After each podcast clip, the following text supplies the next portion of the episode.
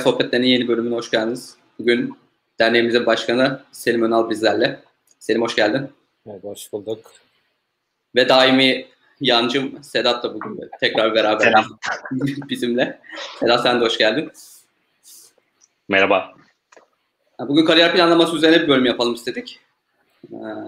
Zaten Sedat'la biz bu tarz bölüm yayınlara başladık. Bir konu üzerine devam ettiğimiz. Konunun kariyer geçmişinden bahsetmek yerine bir konu üzerinde devam ettiğimiz bir yayın yapacağız. Ee, bugün Selim'le beraber beraberiz ve ve benim aslında daha önce yayın öncesinde konuşma fırsatı çok olmadı. Benim aklımda liseden itibaren alıp üniversite tercihini yaparken neler kariyer planlaması hani oradan ben başlatmayı tercih ediyorum aslında. Ama orada neleri göz önünde bulundurmak lazım. Biz kendi hayatımızda neler yaptık, neler ettik. Ondan sonra üniversiteye geliriz. Üniversite sonrasında e, vakit yettiği ölçüde devam etmeye düşünüyorum. Bu herkese uyuyordur diye umuyorum. Bana uygun. Uygun. Tamam süper. O zaman ben de ilk şeyle başlayayım yani. Biz Sedat'la bunu e, kaç defa konuştuk. Yani lise 4 senelik bir lise süreci var ve en sonunda bir işte üniversite sınavına giriyorsunuz ve tercihleri yapıyorsunuz ama e, baktığınız zaman bir, bir buçuk senede bu üniversite sınavına hazırlanma dönemi ciddi bir çalışmayla yeterli bir süre. Peki bu lisenin geri kalan iki buçuk senesinde neler yapalım, neler edelim? Selim sen de bir başlayalım istersen. Tabii. E, benim dönemde lise aslında 3 yıllıktı. E, ben en azından benim mezun olduğum lisenin son 3 yıllık lise grubundaydım. Bizim lise biraz erken geçmişti 4 yılı. Ondan 2-3 sene sonra da tüm Türkiye geçti. E, yani benim adıma ben lisedeyken açıkçası bir bilgisayar mühendisi olmak istemiyordum. E, iki, Sabancı Üniversitesi'ni de istemiyordum. O yüzden benim e, tercihlerim çok yani ben biraz söylediğim planlamayı kendim aslında yapmamıştım. Nedenleri şuydu. Ben bir mühendislik yanında da matematikle çift anadal yapmak istiyordum. O dönem Sabancı Üniversitesi'nde çift anadal programı yoktu. O yüzden son seneye kadar Koç Üniversitesi dedim. Ee, Koç Üniversitesi'nde işte bilgisayar ve matematik çift anadal istiyordum. Son sene Saban yani son sene işte Sabancı gittim çok beğendim. Ee, bu şekilde Sabancı'ya karar verdim. Bilgisayar okula başladıktan sonra karar verdim. Bunların dışında herhalde benim cevabım belki e, yani benim son sene mesela bu tercihlerimi şekillendiren şey okullara gidip birer gün öğrenci gibi vakit geçirmiştim. O dönem böyle programları vardı. Hala var mı bilmiyorum ama tanıtım ofislerine ulaşırsanız mutlaka yardımcı olurlar diye düşünüyorum. İşte bir gün Koç Üniversitesi'ne gitmiştim sabahtan akşama kadar. Bir gün Sabancı, birkaç gün başka bir okula. Ee, Sabancı'dayken hatta o gece bir gece de konaklamıştık yurtlarda. Ertesi sabah bir iki derse girip çıkmıştık. Yani böyle bir öğrencinin 24 hatta 36 saatini yaşamıştık. Ee, bu bana da çok faydalı olmuştu. Yani çalışmanın ötesinde kariyer planlama değil belki ama üniversite tercih aşamasında bu tecrübe benim için çok yani değerli olmuştu. Sedat senle ilgili sen ne söylersin bu konuda? Ya, e, kendi açımdan benim üniversite tercihim ya ben e, ilkokuldan beri bilgisayar mühendisi olacağım diyordum. Ee, hani liseye başladığımda da hedefim hep bilgisayar mühendisi olmaktı ama hani lisedeyken özellikle bilgisayar mühendisliğinin ya yazılım mühendisliğinin e, ne olduğunu çok bilmiyormuşum. Bunu fark ettim. Hani zamanla öğrendim. Hani gerçekten yazılım mühendisi ne yapar e, tarzında şeyleri. E, ya benim İTÜ'yü tercih etmem aslında şey oldu hani e, Türkiye'deki çoğu öğrencinin yaklaştığı gibi yaklaştım bir olaya. İstediğim bir bölüm var mı? E, var. İstediğim bir üniversite var mı? E, hangi üniversitede istiyorum? E, bunları sıralamak şeklinde gitti benim olayım. E, hani önceki yayınlarda da konuşmuştuk. E, hani genelde Türkiye'deki öğrencilerin tercih mantığı bu oluyor. E, aslında ben İTÜ'yü hiç beklemiyordum. E, benim hani hedefimde Boğaziçi ya da ODTÜ vardı. Ee, büyük oran büyük ihtimalle ODTÜ'ye gideceğim falan diyordum. Sonradan e, sürpriz bir e, şeyle sonuçta İTÜ'ye gelmiş oldum. E, benim bu konudaki tavsiyem e, tercih listenizi bayağı dikkatli hazırlamanız olur yani genelde e, tercih yapacak arkadaşlara. Çünkü Türkiye'de özellikle her okulun özellikle isim bilinen okullardan bahsediyorum. İşte Bilkent, ODTÜ, Boğaziçi, Koç, Sabancı gibi okulların yani bilgisayar mühendisliği müfredatları çok farklı. Ee, yani mesela İTÜ'nün müfredatı gerçekten hani, uluslararası computer engineering diye geçen e, mülakat. İşte Bilkent biraz daha computer science'a yakın. E, bunları en azından ufak bir göz atarak tercih yapmakta fayda var diye düşünüyorum. Ben hani gerçekten beklediğiniz e, şey bu mu? Sonuçta e, 4 yıl boyunca bu eğitimi alacaksınız. Peki e, ben de bazı üniversiteleri gezme imkanı bulmuştum şeyde lisedeyken. Yani ODTÜ'de zaten olimpiyat kamplarını yapıyorduk. İşte Bilkent'e Ankara'ya geldiğimizde gezdirmişler. Sabancı'ya gidip görmüştüm. İstanbul'dayken.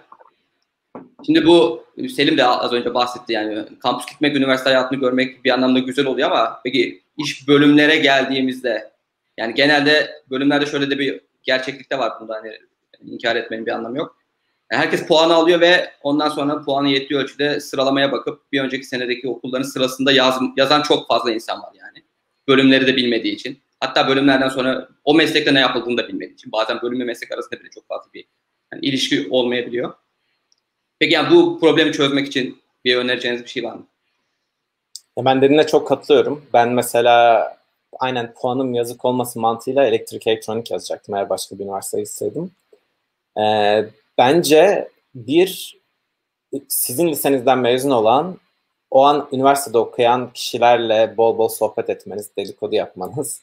İki, hani mesleğe başlamış bir 3-5 yıl geçmiş kişilerle dedikodu yapmanız, sohbet etmeniz. Özellikle dedikodu diyorum. Bence biraz hem üniversite hem bölüm tercihinde e, yani ben sizin listenizden derken de onu da bilinçli söyledim. Şöyle hani o kişiler liseye nasıl bakıyordu? Hangi hocayı seviyordu? Hangi dersi seviyordu? Sizde bakış açıları uyuşuyor mu, uyuşmuyor mu? O anlamda bence çok ortak nokta veya ortak olmadığınız nokta yakalayabilirsiniz.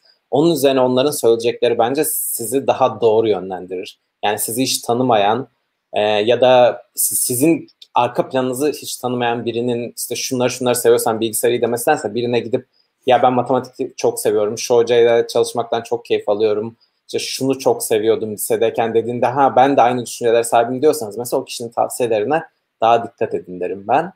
E, meslekte de aynı şey geçerli. Yani kısaca sizin yolunuzu iyi kötü bilen, ortak geçmişiniz olan kişilerden tavsiye almak bence önemli. Evet bu dediğin şey yani benim üniversite bölüm tercihimde değil de üniversite tercihimde çok etkili oldu.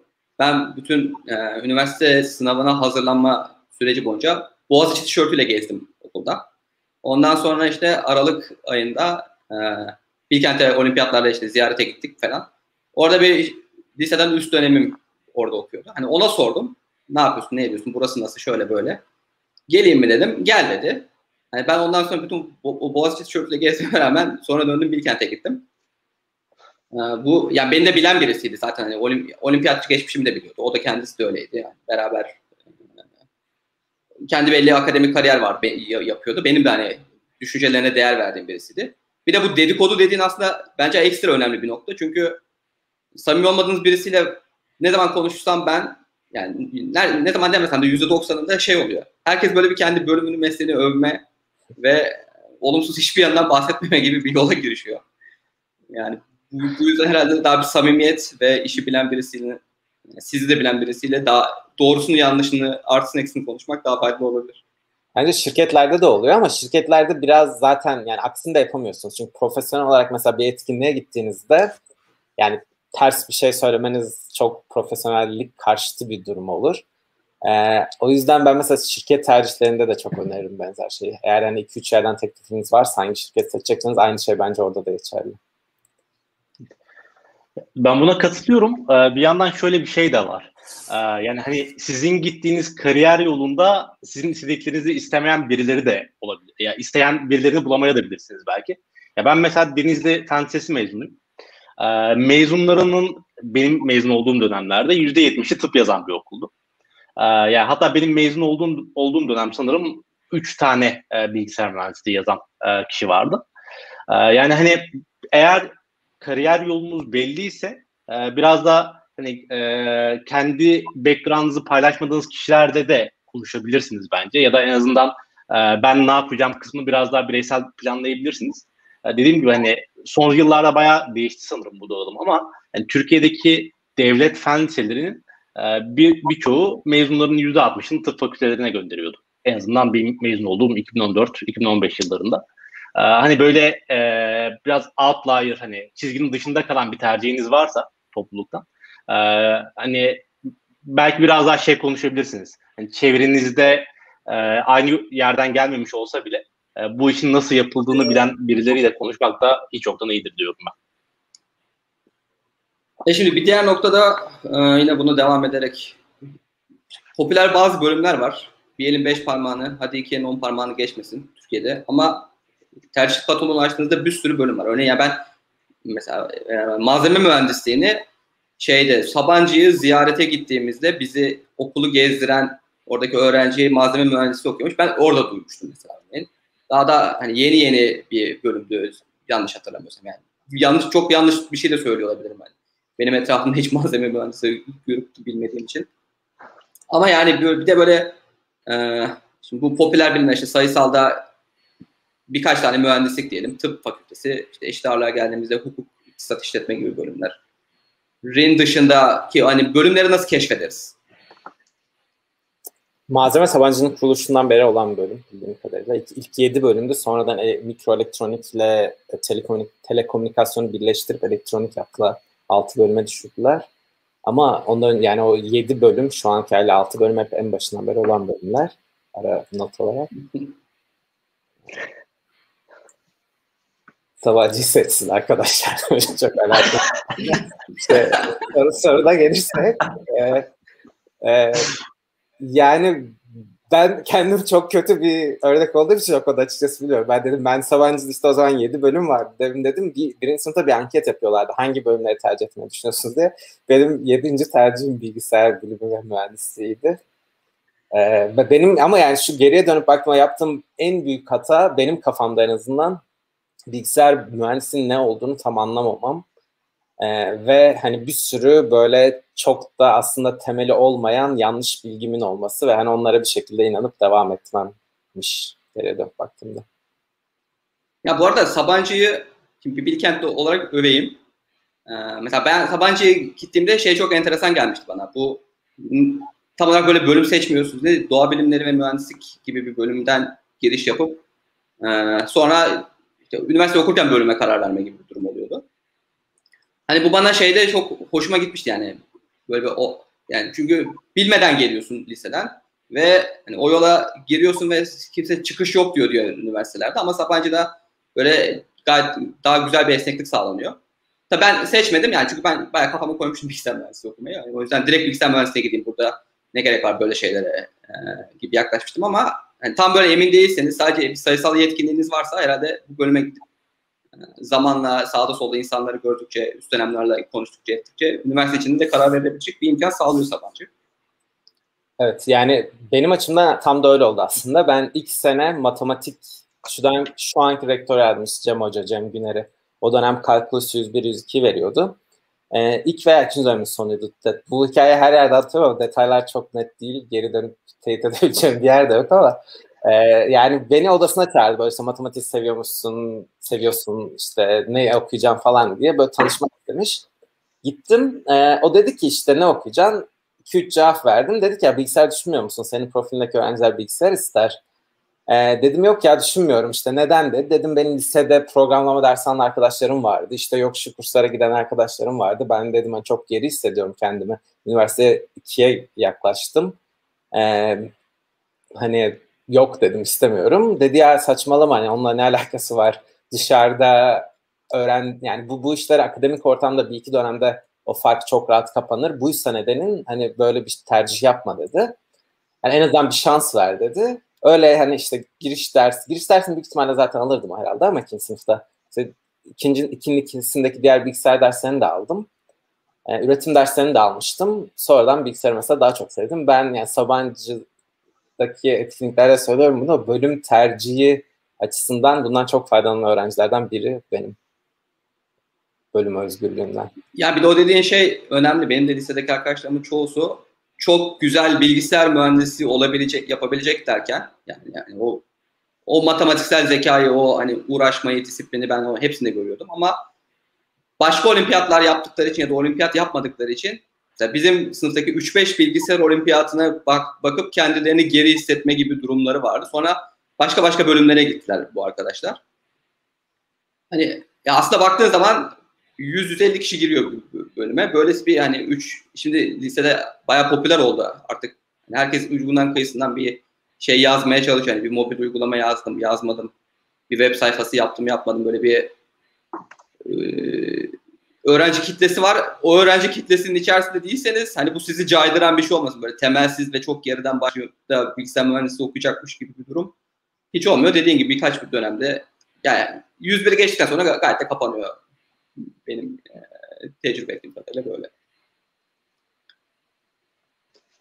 Şimdi bir diğer dediğin şey giriş dersini aldım almadım dedin sen Selim. Ben aslında lisede şöyle bir şey yapılabilir miydi? Hani bizim zamanımızda bizim zamanımızda dediğimde 10 seneden fazla olmuş liseyi ben bitirdim. 15 sene olmuş. Ee, bu kadar böyle giriş derslerini şu an artık online ortamda da bulmak mümkün. Ve başta da dedim ÖSS dönemini çıkarsak lise aslında standart bir lise şeyi sadece derslerden ibaret olan lise şeyi çok çok standart yani. Üzerine mutlak üzerine kesinlikle bir şeyler yapılabilecek vakit de var. Yapılması da lazım. Peki yani bu bölümleri ta- tanımak adına giriş derslerinden sağdan soldan alınıp da böyle bir bakılsa edilse böyle bir şey tavsiye eder misin kimse? Ya benim cevabım ben demin dediğim bence daha önemli. Matematiği seviyorlarsa e, genelde bence bu çok önemli bir gösterge oluyor. Matematiği sevmeyenleri iyi mi? Yani matematik şöyle bazen hani lisede verilen matematik sevmiyor, hocasını sevmiyor ne bileyim. Aslında matematik sevme potansiyeli varken belli faktörlerden dolayı sevmiyor başka ama hani genel olarak bir problemle uğraşmayı, çok kolay demoralize olmamayı, olmaya, çok kolay demoralize olmayan insanlar bence bilgisayarda seviyor. Onun üzerine ben, ben 20 yaşında kodlamaya başladım. Dediğim gibi üniversite 2'de. Benim kişisel olarak öyle bir tecrübem olmadı ama bence yani bu imkan varken faydalanılmalı, faydalanılmalı. İnternette bir sürü kaynak var, bir sürü giriş dersi var. Ya yani bir fikir verir bence sevip sevmeyeceğinize dair. Buna ben de katılıyorum. Yani giriş dersleri olmaz ne bileyim e, ki, herhangi bir YouTube kanalında, Kesişen Yol bizim kanalımızda, orada burada e, bilgisayar mühendisleri ne yapıyor tarzında şeyler izlemek ya da hedeflediği meslek e, neyse o tarz şeyler izleyip ya da blog yazısı okumak e, mantıklı bence. Ya ben şeyi fark ettim. E, işte benim mezun olduğum dönemde e, mezunların özellikle benim okulumda mezunların birçoğu tıp, geri kalanların çok büyük bir e, yüzdesi endüstri mühendisliği yazıyordu. E, ama yani ne endüstri mühendisliği yazanlar endüstri mühendisliğinin ne olduğunu biliyordu. E, ne de hani diğer bölümleri yazanlar gerçekten bilerek biliyordu. Yani bilgisayar mühendisliğini mühendisliği yazanların birçoğu e, ne, neyle karşılaşacağını bilmeden e, yazıyordu. E, o yüzden bence özellikle e, biraz önce de konuştuk yani son yıllarda bir hızlanmayla, bir gazlamayla üniversite sınavı bir şekilde halledilebiliyor. Lise boyunca hani ne yapacağım mentalitesini oturtmak biraz önemli bence de. E, süper. O zaman bir de şeyi sorayım. Hmm, yani yine ben ben aslında, ben aslında şu an bu lise konusundaki amacım tamamen öğrencileri bu ünivers- konu üniversite olunca hani ortalama önemli bir sorusu çok geliyor. Ortalamayı yapmasak olur mu? Ne kadar önemli? İşe girmeme etkiler mi? Akademiye etkiler mi? Vesaire. Ama kimse lisedeki dersleri ne kadar asılmalıyız gibi soruyu sormuyor yani. Hmm. Ve ben bunu çok enteresan buluyorum. Ee, ve bence yani üniversitedeki bölümde şey yapmak yani lisede ÖSS'de okul puanı hala ne kadar etkili mi var mı öyle bir şey ne kadar etkili onu bilmiyorum ama bence lisedeki derslere çok da asılmaya da gerek yok yani şey e, ya ekstra bir şeyler yapacaksanız yanına oralardan vakit kestirmek istiyorsanız örneğin İngilizce öğrenimini herhalde bunu herkes şu bu üçlüdeki herkes İngilizce öğrenimi lisede kesinlikle olabildiğince halledin der diye tahmin ediyorum. Bölümünüz ne olursa olsun. Peki bu yani lisedeki derslere asılmayla ilgili, önem vermeyle ilgili düşünceleriniz neler? Yani bence çalışma disiplini önemli bir şey. Bence onun göstergesi oluyor. Eğer dediğin gibi ders çalışmadığı vakitlerde farklı bir şey yapıyorsa, kendine katkısı olan bir spora, sanata, bir bilime, bir projeye çok ilgisi varsa bence o kadar problem değil. Ama ders çalışmadığı zamanlar atıyorum bilgisayar oynayarak, hiçbir şey yapmayarak geçiyorsa bence yani benim açımdan mesela o kaygılı bir durum. Bence çalışma disiplini geceden sabaha kazanılmıyor. Yani sonra üniversitede onun problem yaşanıyor. İşte üniversitede çalışamayan bence iş hayatında benzer problemler yaşıyor. Ee, ben o açıdan önemli olduğunu düşünüyorum. Yani notlarınız çalışma disiplininizin göstergesi oluyor bazen. Herkes için değil. Ama bu dediğin yani öyle bir şerhi düştün. Aynen. Çalış, yani, çalışma, çalışmadığın zaman ne yapıyorsun sorusu. Aynen. Yani. Bence o önemli. Evet. Yani vaktini nasıl kullanıyor? Ama bu hani şeyle ilgili bu... bir e, yani bu işin olmazsa olmaz. Mesela İngilizce bu işin olmazsa olmazı, matematik bu işin olmazsa olmazı bilgisayar mühendisliğinde bunu söyleyebiliyoruz. Ama lisedeki dersler, lisedeki not ortalaması vesaireyi bu olmazsa olmazlık açısından nereye koyuyorsun? Ben yani çok dediğim gibi bizim zamanımızda %18'i puanın lise puanından geliyordu. Hala bir etkisi var sanırım. Yani genelde lise notuyla üniversite giriş puan arasında bir korelasyon oluyor her zaman. Pozitif bir korelasyon, yüksek bir korelasyon.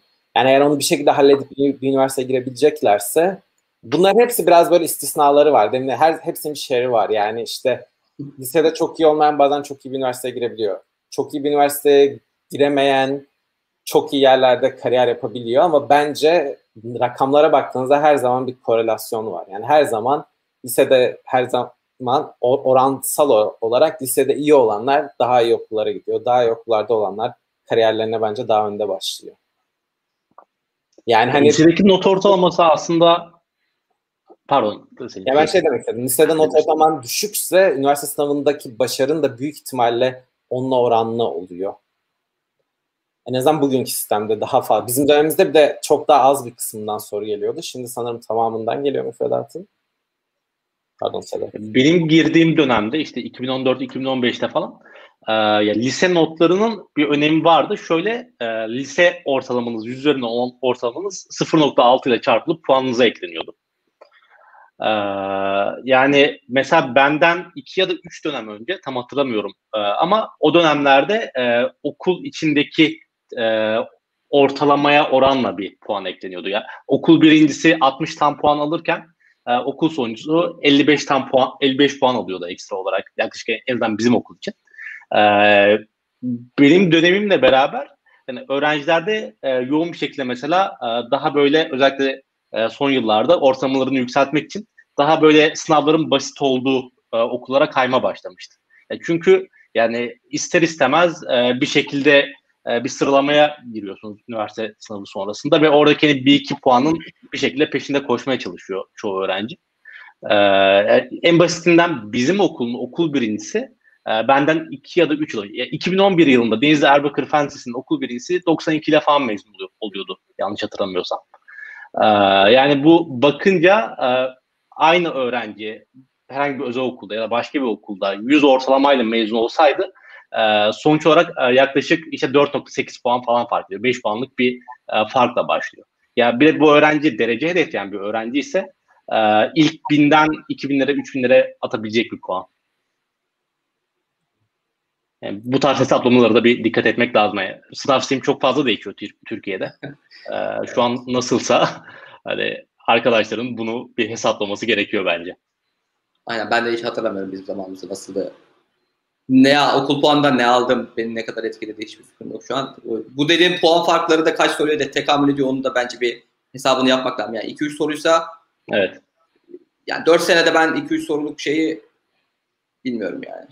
Çok beni ikna edemedi Sedat. Ya, onu ya evet o kısmı da var ama hani derece hedefleyen bir öğrenci ise şey kısmı da var. Yani ilk 500 hedefleyen bir öğrenci ise ee, hani o gerçekten bir soru bayağı şey olabiliyor. Yani evet. Yani şu anki sistem neyse bunu bir hesaplayıp denklemi kurup e, kar zarar durumunu bir düşünmesi lazım belki herkesin. Peki o zaman son bu liste konusunu e, şeyle kapatayım. En azından ben şu an yani planladığım sorular açısından. Bu yani şu an baktığımızda ben İngilizce ve bir de herkese yaz, yani İngilizceyi herhalde koyuyoruz artık konu konuşmuyor, konuşmayalım. Ama mesela bir de yazılım öğrenin, kodlama öğrenin furyası başladı şu an. Bu lisede tek başına yapılabilecek bir şey mi? Yapılmalı mı ya da bundan daha iyi ya bunu bunu, bunu zaten zamanda gelince yaparsın. Lisedeyken sen şunu odaklan dediğiniz bir şey var mı? Yani yazılım anlamında mı? Ee, yazılım özelinde. Böyle sordun yazılım anlamında olsun. Ya, yani benim çok yok aslında. Bana genel olarak bence alışkanlıklar kolay değişmiyor. Hatta demin de demiştim. Yani ben bazı alışkanlıkları kazanmak için ne kadar erken başlanırsa o kadar iyi olduğunu düşünüyorum. E, bence yani genel kişisel gelişimlerine önem vermeleri bence yapab- ne okumak istiyorlarsa, ne yapmak istiyorlarsa bence en önemli kısmı. Sedat senin ekleyeceğin bir şey var mı? Ya, ben de katılıyorum ya Selim'e. Ee, hani lisede ne yapacağını e, ne yapacağına karar vermeye çalışmak en azından. E, bir şekilde yol haritası çizmeye çalışmak e, önemli. Onun dışında hani yazılım özelinde, bilgisayar mühendisliği özelinde çok bir şey diyemiyorum. Yani üniversite lisede öğrendiğiniz yazılım bilginiz üniversitede çok hızlı bir şekilde telafi edilebiliyor zaten. Ya bana işte o listedeyken hani ne yapacağına karar vermek olayı birazcık zor gibi geldiği için ben her şeyin biraz yani 101'ine git bir bak tadına bak bir öğren ortama bir gir ne varmış ne yokmuş. Çünkü şöyle de bir gerçek işte var. Şey, karar vermeye çalışmak taraftarıyım işte. Bir üniversite dersini anlamak için e, liseden lisedeki 4 yıllık eğitimi tamamlamamıza gerek yok yani. yani fen lisesindeki arkadaşların hepsi giriş seviyesindeki mühendislik derslerini ikinci, sene, ikinci senede de anlayabilir yani lise şeyinde. Hani evet o karar verme şeyini birazcık sağa sola genişleyerek okul derslerinin dışına ne kadar çıkarlarsa bence o kadar iyi. Şimdi liseyle ilgili bu konuyu kapatmadan şeydeki canlı yayındaki sorulara bir bakalım. Sizin de gözünüzde çarpan soru varsa siz de görebiliyorsunuz herhalde. Epey gördüm ben. Yayından önce gelen formda da epey bir şeyler vardı. Evet orada konuyla alakalı, alakasız çok fazla soru var da. Şimdi mesela hukuk ve bilgisayar mühendisleri arasında bir diyen arkadaş var. Bu evet bu tip mesela bu çok enteresan bir arada kalma değil mi? Yani aslında Amerika'da öyle mi? Dün Clubhouse'a da geldi. Benim Google'dayken beraber çalıştığım bir arkadaşın kardeşi lisansta bilgisayar okumuştu. Üzerine işte hukuk fakültesine gitti, avukat oldu. Ee, mesela yani patent avukat ol, yani patent grubunda çalışıyor Google'da şimdi. Ee, yani o tarz işlerde bence böyle ikisini de sevip de hani ya bence bu, bu niş bir alanda çok iyi olursanız çok şanslı oluyorsunuz. Çok iyi paralar kazanıyorsunuz. Çok kıymetli oluyorsunuz. Çünkü çok az insan biliyor hem hukuku hem e, bilgisayar. Hatta bilmiyorum hatırlıyor musun? 2010'da e, Google, Oracle Google dava etmişti Java'daki bazı patentlerden patentlerden dolayı Sun Microsystems aldıktan sonra. O dönem hakim bulmakta çok zorlanmışlar. Çünkü hakimler ne diyor bunlar ya olmuş bir sürü hakim. Hani o çok bir tane kodlama bilen işte bu bölgede hakim varmış. Ona gidiyormuş bütün bu davalar falan. Yani biraz bilmiyorum bana şey geliyor. Eğer ikisine de ilgi varsa çok niş olabilirsiniz ama hukukun şöyle bir riski var. Bir de yorumlarda yazmış. Yani hukuk mesela atıyorum Türkiye'deki hukuk eğitiminizde burada gelip işte baro sınavına giriyorsunuz e, vesaire işler o kadar kolay değil. E, biz bence hukuktan birini konuk edelim. Stanford'dan benim bir önerim de var. E, Stanford'da yani Türkiye'de okuyup burada master yap, yüksek lisans yapan o bence cevaplasın bu soruları. Ya bu dediğin Amerika güzel bir örnek ama arada kalmak mı tam burada Amerika'daki sistem? Çünkü sistem seni zor, hani mecbur bıraktığı için önce git bir lisansta bir bölüm oku ve ondan hukuku ondan sonra gel. Yani biliyorum bilgisayar hani okumak zorunda değil illa. O daha böyle sosyal bilim okuyabilir burada da genelde. Yani genelde öyle oluyor zaten hukuk tercih edenler. Ee, ben mesela yine yani geri dönsem ve Sabancı'da çift anadal dönemi dedim olsaydı eğer e, herhalde bilgisayarla psikoloji çift anadal yapardım mesela. Bana da yani ben bu arkadaşı anlıyorum. Bana da bazen sosyal yani bana çünkü e, yani ikisinin bakış açısındaki yani, yani beyninin iki farklı tarafını bir arada çalıştırmak bana da eğlenceli geliyor. Daha dinlendirici geliyor. Bazı insan mesela hiç sevmez sosyal bilim. Bazı insan hiç teknik sevmez. Bana birine odaklanmak mesela beni çok yoruyor. Değiştirmek her zaman daha iyi geliyor. Biraz öyle biraz böyle çalışmak. Yani bilmiyorum öyle bir zihni var belki. Yani evet o aslında az önce matematikte çap yapacağım dedi. Şimdi üniversite bölümüne geçince orada konuşuruz. Şimdi psikoloji demiş diyorsun. Ben yani, o zaman o zaman matematik diyordum. Yani Evet işte... evet. Yok bu, bu mühendisliğe giden herkesin kafasında matematik ya da fizikle bir çap yapma niyeti oluyor. Neyse ben de vardı. Allah şükür Bilkent izin vermiyor böyle şeylere. Yapmamışım. yani şu an ben de çok mesela iyi ki yapmamışım. Ben matematik yandal yaptım bu arada. Çift yaptım var. Ben yani ben eğer matematikte iyi para kazansaydı da e, ben herhalde matematiğe devam ederdim. Ben matematik ya ben doktorayı da aslında işlemsel biyoloji alanında başlamıştım. Hocam matematik mezunuydu. Yani çok matematiksel şeyler yani modelleme çalışıyorduk epey. Ee, ben hala da, ben hala mesela Brilliant var bilmiyorum biliyor musunuz .org diye bir startup 4-5 yıl önce burada kuruldu hatta Palo Alto'da. Ee, onların üyeliğim var yıllık. Yani orada mesela her gün işte istatistik, matematik sorusu çözerim. Bir 5-10 tane. Hala çok geometri mesela hala, hala çok hoşuma gider geometri sorusu çözmek. Süper. Bir soru gelmiş yine şeyde canlı yayında. Böyle anlatıyorsunuz. Herkes bir yazılım mühendisi olmak istiyor diye. O zaman ben şeyi sorayım. Böyle bir bölüm olmasaydı ne yapmak isterdin sen? Ben mi? Ben ee, Yani ben demin dediğim gibi bir iki tane şey var. Bir ben endüstri mühendisi dersleri de almıştım. Endüstri mühendisinin özellikle optimizasyona yakın işte linear optimization, probabilistic optimization, pardon deterministic işte optimization, probabilistic models vesaire kısmı olan böyle daha bilgisayara yakın olan optimizasyon algoritmaları olan alanları bana ilginç geliyordu. Ee, hatta Amerika'da bazı okullarda mesela o Sabancı'da azından endüstri mühendisliği dersi diye verilen dersler bilgisayarda veriliyor. Ben mesela Brown'da benzer bir ders aldım bilgisayar bölümünün altındaydı. O tarz problemler ilginç geliyor ama mühendisi çok geniş bence. Türkiye'deki en azından algısı çok çok farklı alandan ya da farklı temalı dersler veriliyor. E, geri dönüp dediğim gibi eğer yani mesela psikoloji hala ilgimi çok çekiyor. E, yani bir 6 hatta 10 yıl oldu neredeyse. Buradaki community college'lardan birine yazıldım. Her dönem bir psikoloji dersi alıyordum. Oradaki bütün alabileceğim psikoloji derslerini bitirdim. Ee, yani psikoloji okumak şu an mesela işte hatta şu an çok popüler olan Gülseray Budaycıoğlu'nun kitabını okuyorum. Gözüküyor bilmiyorum. E, dizileriyle çok popüler olan. E, yani genel olarak psikoloji okumak benim ben herhalde geri yani bilmiyorum olur muydum o kadar cesaret gösterir miydim ama e, şu an imkanım olsa ve hani böyle e, çok çılgın bir karar gibi gelmese bırakıp psikoloji doktorası yapıp terapist olmak isterdim herhalde. Peki yani şimdi ben bunu direkt soracağım. Samimiyete binaen. Hani bu maddi anlamda rahatlığa ulaştıktan sonraki biraz çılgın atma durumu mu? Yani bence o ya yapamama nedeni bence oluyor. Çünkü e, tekrar 6 yıl okula gitmek, sonra ne bileyim stil baştan başlamak, e, hani o ya en az bir 10-15 yıllık bir süreç tekrar rahatlığa ulaşmanız bence. Şu an hani karar versem böyle bir şeye. E, çünkü hani hadi doktora yaptınız sonra en başta başlarken kimse size öyle çok büyük saat ücretleri vermeyecek. İşte adınızı duyurmanız gerekiyor vesaire.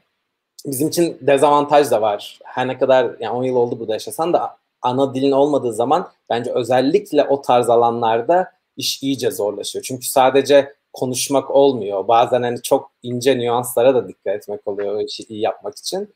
E, bu bence yani sırf dil de değil, kültür farklılığı da bazen çok önemli e, bence bu alanda, psikoloji alanında. Yani bunların hepsinin üstünden gelmek bence çok çok ciddi bir iş. Ama yani hobi olarak hala ben çok yani psikoloji kitapları okumayı, dersleri almayı, takip etmeyi çok severim. E, ben genel öğrenciliği çok seviyorum da. Geçir. Ben mesela Stanford'dan derslerimi ders alıyorum. E, ben yani lise üniversite tekrar beni lisenin başına döndürüp 8 yıl böyle filmler oluyor ya aynı güne uyanıyor. Söylen 8 yıl ayda lise üniversite yoksa deseler ben şikayet etmem. Öğrenciliği genel olarak seviyorum ben. E, ama dediğim ya maddi kaygı tabii ki var yani çok e, çok yani tekrar öğrencilere dönmek çok büyük bir e, karar.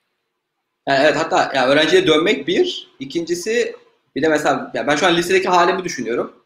Muhtemelen bu, bugüne kadar ne yapsam yine aynı şeyleri yapardım. Çünkü e, ya bu bazı mesleklerin popüler olmasının da sebebi. Hani iş garantisi var diye sayısalcıların yarısının tıbba gitmesinin de sebebi o. Hani böyle bir Türkiye gerçeği de var. Biz burada çok ideal dünya ile konuşuyoruz belki. Yani öyleymiş gibi konuşuyoruz ama yani günün sonunda aslında bir iş garantisi benim gördüğüm insanların kararlarını en etkileyen şeylerden bir tanesi. Bir de ÖSS'de aldığım puan, hani sen bölümü istiyorsun ama bölüm seni istiyor mu? Belki bölüm de seni istiyor ama senden daha çok isteyenler, yüksek puan almış adamlar varsa olmuyor yani kavuşma durumu. Bunları e, bunlar by default geldiği için bunların üzerine konuşacak, yapacak bir şey yok yani sistem böyle Burada kendi yolunu herkesin bulması lazım. Liseyle ilgili başka bir yani bu konuları konuştuk ama istersen lisede yazılıma girmek istiyorum. Nasıl yapayım, ne öğreneyim, dili öğreneyim diyenler var. Sorulara hızlıca bir cevap atabiliriz bence. Yani benim açımdan dediğim gibi bence dediğim yapın yaptığımı yapmayın gibi oluyor ama yani bir şeyler eğer ilgileri varsa bir an önce başlamaları kötü değil. Yani çok da kaynak var şu an. Ee, inanılmaz. Türkçe kaynak da fazla ki genelde birçok bu alandaki şeyde yani giriş için Türkçe kaynak fazla. İleri düzeye gittiğinizde o kadar fazla değil ne yazık ki ama e, ben kesinlikle öneririm. Yani bir, bir, bir ellerini kirletmelerini öneririm. Ben mesela yani spreadsheet ürününde çalışıyorum ya da çalışıyordum Quick'te. Bilmiyorum bence Excel, Excel kullanmayı sevip sevmemek de bir gösterge. Ben Excel kullanmanın çok programcı kafasında bir iş olduğunu düşünüyorum. Yani orada Buna ben çok katılıyorum ya. Hani ben lisedeyken hatırlıyorum böyle yıl sonlarında ağırlıklı ortalama hesaplama Excel spreadsheetleri benden duyuyordu tüm döneme böyle o zaman flash disklerde. Ee, ya da Dropbox falan filan yeni popüler olmaya başlamıştı. hani orada hani şeyi hissediyorsun. Bir input alıyorum ve dışarıya bir şey veriyorum. Ee, hani bilgisayar yazılım mühendisliğinde de aslında e, aşağı yukarı aynı konsept üzerinden gidiyorsun. Bence bayağı sağlam bir gösterge. Ben bir de şimdi Quick'te 3 yıla yakın hatta 2 hafta öncesine kadar spreadsheets'te çalıştım. Ee, yani orada işin o kısmında çalışınca yani Digit'i ürünün içindeki bazı ürün kararlarının da çok mühendis bakış açısıyla alındığını fark ediyorsunuz. Yani çok bazı detaylar e, inanılmaz bence mühendis odaklı bir ürün Excel. E, bence de iyi bir gösterge dediğim gibi. Ben de mesela çok severdim garip garip Excel sheetleri yaratmayı hiç işime hani çok aslında gerek yok mesela ya ben şey falan hatırlıyorum böyle. E, o doğru düzgün hiç e, yazılım bilmiyorum. Hazırlıktayım. İTÜ'ye ilk yeni başladığım zaman. İTÜ'nün hazırlıkta not ortalaması, ağırlık not ortalaması hesaplama sistemi bir garipti böyle. Hani yok bilmem kaç puan üstündeyseniz professional sınavına girebiliyorsunuz. Bilmem hangi sınavların ortalamasının falan böyle çok garip bir şekildeydi. Ee, bunu oturup böyle çok saçma sapan bir UI ile hani e, bir, önce Excel'de yazıp sonra e, random bir şekilde JavaScript'te kodlamaya falan çalışmıştım. Sonra o noktada fark ettim. Okey ben buraya geldim, iyi ki gelmişim. Hani yaptığım şeyi sadece farklı bir, farklı bir tool kullanarak yapmaya çalışıyorum. E, next step'lerde de üzerine koyarak gitti zaten bence. Okey şimdi üniversite tarafına geçelim. Ee, geldiğinizde yani az buçuk aslında konuştuk ama ne bekliyordunuz, neyle karşılaştınız ve nasıl bir şeyle karşılaşacak insanlar? Biz gerçi Sedat'la bir 3 saatlik İTÜ ve Bilkent'in ders programlarını karşılaştıran derslerin içerisinde ne anlattığını, neler olduğunu şey yapan bir bölüm çektik ama bununla ilgili senin ekleyeceğin bir şey var mı senin? Yani ben demin dedim ben lisemi de üniversitemi de çok sevdim okurken. Hala da benim için dünyadaki en iyi lise en iyi üniversitedir.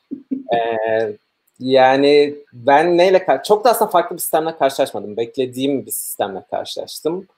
Bu neydi? Sabancı çok yeniydi o zaman. Hatta ben o dönem Sabancı istiyorum dediğimde bir sürü kişi manyak mısın ya daha 3 yıllık 4 yıllık okul diyor. Ya 5 2000, 1999'da resmi olarak kuruluyor sanırım ilk öğrencileri alıyor ya da 2000'de. Ben 2004 girişliyim. Ben girdiğimde daha bir tane lisan mezun olan dönem vardı. Ben mesela bu tarz ortamları daha çok seveceğimi düşünüyordum. Daha da çok sevdim. Çünkü yeni bir kurumda bence o kuruma katabileceğiniz daha fazla şey oluyor. Yani o kurum daha kimliğini oturtmaya çalışıyor, sizinle şekilleniyor, öğrencilerle şekilleniyor ve hani çok erkenden bence daha fazla sözünüz oluyor. Ee, bu tarz bir kültür bir de o dönem bir mottosu vardı. Hala da arada kullanılıyor herhalde. Birlikte yaratmak ve geliştirmek diye. Bence bu motoya sahip çıkıyorduk kurum olarak. Bu önemli bir şeydi bence. Hala da önemli. Ben o tarz ortamlarda daha mutlu oluyorum. Ee, zaten hani oturmuş çok başarılı. Mesela iş hayatında da onu fark ettim. Yani işte Quip'te çalıştım sonra Palantir sonra Quip gitgide küçüldü. Ee, yani küçük şirketlerde o, o dinamiğin beni daha mutlu ettiğini fark ettim. Be, çok benzer nedenlerden. Yani sizin katkı sağlayabileceğiniz alan çok daha fazla oluyor. Bir sürü şey yeni yeni oturuyor. Sizin e, yani işte büyük şirkette şansınız olmayan şeyler yapabiliyorsunuz. Kültüre katkı sağlayabiliyorsunuz aynı şey dedim ya ben üniversitede benzer şeyler tecrübe etmiştim. Çok keyif alarak okudum 4 yıl. Ee, hala da bir sürü hocamla iletişimdeyim. Ee, üniversiteden arkadaşlarımın büyük kısmıyla da iletişimdeyim. Ee, çok benim açımdan eğitim kalitesinden de memnundum. Tabancı çok zor bir okul değil bence yoğun bir okul. Ee, yani çok vakit alıyor. De, ders eğer bir de hani 20 saat 20 kredi de o zaman kredi ya yani o, o sanırım kredi sistemi şimdi biraz değişmiş bir standartizasyon ya tam o detayları bilmiyorum ama bir öğrenci öyle bir şey dedi. Ee, ama işte benim dönemimde 20 yani işte maksimum 20 alabiliyordunuz. Hani onu aldığınız zaman yoğun oluyordunuz. Hep yapacak bir işiniz oluyordu. Ee, ama yani çok çok zor böyle hani efsane sınavları olan, kimsenin yapamadığı soruları olan falan bir okul değildi. Öyle olmaya da çalışmıyordu bence ders seçimindeki özgürlük bence kültürü güzel ve çok olumlu etkiliyor. İki sene herkes beraber dersler alıyor. Burada hani şey diyorlar her okulda işte atıyorum bilgisayarcılar fizik alıyor ama bence Sabancı'daki farklılık şu oluyor. hani fizik okuyacak da ya da fizik e, yan yapacak da işte elektronik okuyacak da sen de sosyal bilimler okuyacak olan da aynı fizik dersini doğa ve bilim dersini alıyorsunuz. İşte aynı Türkçe, Türk dili ve edebiyat dersini alıyorsunuz. Aynı tarih dersini alıyorsunuz. Aynı sınıfta olmak ve çok farklı arka planlardan gelenlerle hani o dersleri tecrübe etmek bence güzel bir tecrübe. Ben yani çeşitliliği seviyorum. Ee, yani bu hani bakış açınızı da bence geliştiriyor. Her şeye sırf mühendis gibi bakmıyorsunuz. Ya benim birinci sınıfta en keyif aldığım dersler tarihle Türk Dili ve Edebiyatıydı mesela. Hiç okumadığım kadar çok kitap okudum. Her hafta bir kitap okuyorduk Türk Dili ve Edebiyatı için. Ona tarih dersinde ona paralelde tarih kitapları, tarih kitabı okuyorduk. Bu modernleşen Türkiye'nin tarihini. Ee, genel olarak böyle benim tecrübem. Ben hani sabah kadar da konuşabilirim. Sabancı tecrübelerim her zaman çok olumludur. Başak kızıyor. Kolay, kolay kolay da değişmeyecek o. 40 dakika oldu. Senin üniversite hayatını anlatıyor hala yazmış zaten. ee, ama yani üniversite ya hayatı arada... şey açısından önemli. Yani en böyle işten oturduğu, neyi sıkı tutup neyi sıkı tutmaman gerektiğine böyle karar vereceksin. Yani trade-off, o yoğunluktan dolayı da bir trade-off'ları yapman da gerekiyor çünkü şeyde. Ee, üniversitede bazen. Ya seçmeli dersler arasında şimdi ilk defa hayatında önüne bir seçmeli ders diye bir şey konuluyor. Yani lisede program veriliyor önüne. Şu saatte şu derse gireceksin deniyor. Gidiyorsun geliyorsun. Ama üniversite olunca yani o seçme dersleri şey yapmak seçmek bile e, ay, ay, yani ilk defa karşılaştım ve seni çok başka yerlere götürebilme imkanı olan şeyler. Ya buna ben bayağı katılıyorum. Yani aşırı katılıyorum. Ee, okul seçiminde hani ee, Selim çok fazla anlatıyor Sabancı. Çok fazla dinledim Selim'den. Ve İTÜ mezunuyum e, tanımayan arkadaşlar için. E, geçen yayında da Semih'le Bilkent ve İTÜ programını karşılaştırdık. Yani tercih edeceğiniz, gideceğiniz okul sizin amacınıza ne kadar hizmet ediyor? Buna bak e, gerçekten dikkat etmek lazım. E, hani hem ders programları açısından hem de ya atıyorum aynı geçmişi paylaşmamış olabilirsiniz ama e, çalışmak istediğiniz bir şirket var gideceğiniz okulun mezunlarından yüzde kaçı bu tarz şirketlerde çalışıyor? Ya da atıyorum e, master doktora yapmak istiyorsunuz yurt dışında. GPA'niz önemli. İTÜ bilgisayar mezunlarının yüzde kaçı e, iyi bir GPA ile mezun oluyor? E, çünkü e, yani İTÜ Türkiye içinde belki iyi bir okul olarak biliniyor olabilir ama hani yurt dışında kimse bilmiyor İTÜ'yü ya da e, Türkiye'deki çoğu üniversiteyi e, yurt dışında kimse bilmiyor. E, çok agresif konuşmak istemiyorum bu konuda ama hani e, şey vardı mesela İTÜ bilgisayarda benim aldığım yıl e, 2016 olması 2016 yılında 2016-2017 yılının e, bahar döneminde bölüme giriş dersi vardır bir tane C dersi e, C'de işlenen bir Introduction to e, Computing Engineering tarzı bir ders var. Bölümde C dersi olarak bilinir. Ve genel olarak okula gelen bilgisayar mühendisliği öğrencilerinin aldığı ikinci programlama dersidir bu. İlk dönem ucundan kıyısından biraz Python, hani biraz generalist bir ders alırsınız. Biraz HTML falan yazıp hani e, hafiften konseptleri tanırsınız. Sonra e, C'de programlama dersi vardır. Benim aldığım dönem bu dersten e, bu ders alan insanların %70'i kalmıştı. E, bu direkt şey demek hani 3 e, kredilik bir ders e, direkt transkriptinizde Efe. E, zaten da, daha doğru düzgün kredi almamışsınız. Erasmus yapmak istiyorsanız e, için Erasmus kontenjanları düşüktür mesela. E, GPA'nizle yarışırsınız burada. Yani Erasmus hayaliniz suya düştü demektir bu mesela. Ya da İTÜ'den mezun olduğunuzda e, hani ne, nasıl bir GPA ile mezun oluyorsunuz ve hani ilk 10 İTÜ'den İTÜ bilgisayar her yıl 110-120 kadar mezun veriyor sanırım. Ee, ilk 5, ilk 10 hangi e, GPA'leri kaçmış, nasıl mezun olmuşlar? Ee, aynısı ODTÜ, Bilkent, Sabancı, Koç için de geçer. Yani e, genel olarak bir bakmak lazım. Sizin amacınıza ne kadar hizmet edecek e, bu okul tercih etmeniz. Sağ ol Sedat. Ağzına sağlık. Şeyi konuşalım. Konuyu, konuyu GPA'de getirdin. Bir de ben bunu çap yapmakla da bağ, e, beraber sorayım. Şimdi üniversitedeyken evet ya az önce dedik hepimiz bir matematikle, fizikle işte çap yapma şeyi var. Ee, herkesin bir niyeti oluyor ama bugün geldiğimiz noktada fikirler değişmiş. Bir de GPA noktasında ne kadar önemli, ne için önemli. Biz aslında yani akademi için falan diye bir kısaca konuşmuştuk. Arkadaşlar geçenki bölümde şey yaparlar. Zamandan dolayı bazı soruları geçiyorum bu yüzden.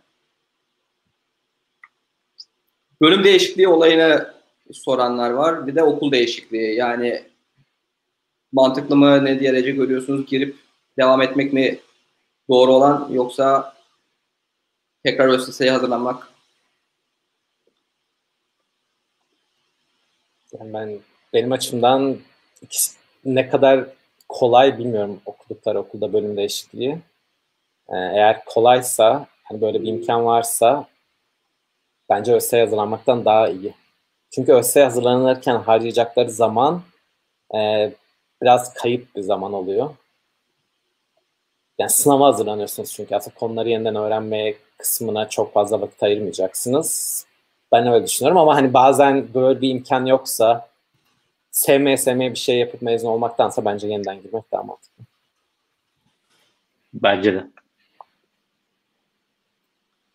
Okey o zaman şimdi yayın öncesinde de soru aldık. Yayında da sorular geliyor. Selim Sedat oradan gözünüze çarpan akışa uygun bir soru varsa ya da direkt yeni konuya da geçebiliriz. Yani rastgele alabiliriz istiyorsanız fark etmez. Onun için. Yani rastgele alabiliriz ya. O zaman sıradan gidiyorum. Karışık sorular çünkü. Evet biraz ya onu onu sıralayacağım diye çok uğraştım hiçbir şey yapamadım. Ee,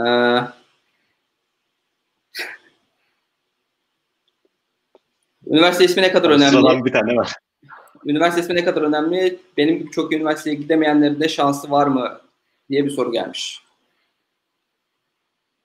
Yani aslında ben, bana bu soruda konuda çok geliyor soru ve de benim verdiğim cevabı bir sürü kişi de beğenmiyor ama bence önemli. Tekrar aynı şey söyleyeceğim. Bence işte yani mutlaka istisnalar var. Mutlaka orta karar bir üniversite hatta kötü diyebileceğimiz bir üniversiteden çok iyi yerlere gelenler var. Ama bunlar istisna oluyor bence. Ortalamaya bak. Bu Levent'in Levent Şapçı'nın kanalında bir yorum vardı. Yani daha doğrusu hep yorumlar oluyordu. İşte abi Sabancı'dan param alıyorsun, niye hep onları çıkarıyorsun? Hep işte Bilkent, ODTÜ, Boğaziçi'den insanlar, niye işte İTÜ'de, yani genelde altı üniversite sayıyorlardı oradaki yorumlarda. Boğaziçi, Koç, ODTÜ, Bilkent, Sabancı ve İTÜ'den niye insan çıkarıyorsun diye. Biri de gitmiş o kanalı takip edenlerden istatistiklere bakmış LinkedIn'den. İşte Silikon Vadisi'ne belli şirketler seçmiş. Hangi Türkiye'de üniversiteye gidenlerin hangi üniversiteden gittiklerinin dağılımını yapmış. Çok aşırı yoğunlukla bu altı üniversite. Sonra sanırım Hacettepe geliyor. Ee, yani rakamsal olarak baktığınızda, istatistik olarak baktığınızda bence bu çok var. Ortada böyle bir durum var. Amerika için de baktığınızda işte Stanford'ın, Berkeley'nin, MIT'nin, Harvard'ın vesaire kesinlikle bir e, ağırlığı var. Ya da işte yani Amerika'da bir iyi okul çok fazla. Bu ağırlığı ama iyi okulların ağırlığı çok daha fazla. Ben o yüzden önemli olduğunu düşünüyorum. Burada birkaç şey var bence. Bir, yani bu okullara girenler zaten demin dediğim gibi bir çalışma disipliniyle giriyorlar. Bir alışkanlıkla yani nasıl çalışacaklarını biliyorlar. Nasıl karşılarına bir zorluk çıktığında pes etmeden onu o yani devam etmeyi biliyorlar. Mesela şey deniyor işte üniversitedeki insan e, işte fizik dersi niye alıyor bilgisayar mühendisi olacak? Ben onu öyle görmüyorum. Ben karşınıza çıkan çok da keyif almadığınız bir zorluğu aşabiliyor musunuz? Yoksa ya bu benim işime yaramayacak deyip hani vazgeçip ondan D alıyorsunuz? Benim, benim için mesela bence bu önemli bir gösterge. Çünkü ben iş hayatında da çok fazla aslında çok da mühendislikle alakası olmayan, çok da keyif almadığım şey yapmak zorunda kaldım. Hala da kalıyorum. Yani bu dönem dönem her işte oluyor bence. Oradaki tutumunuz bu tarz zorluklarla mücadele etme şeklinizin bir göstergesi oluyor.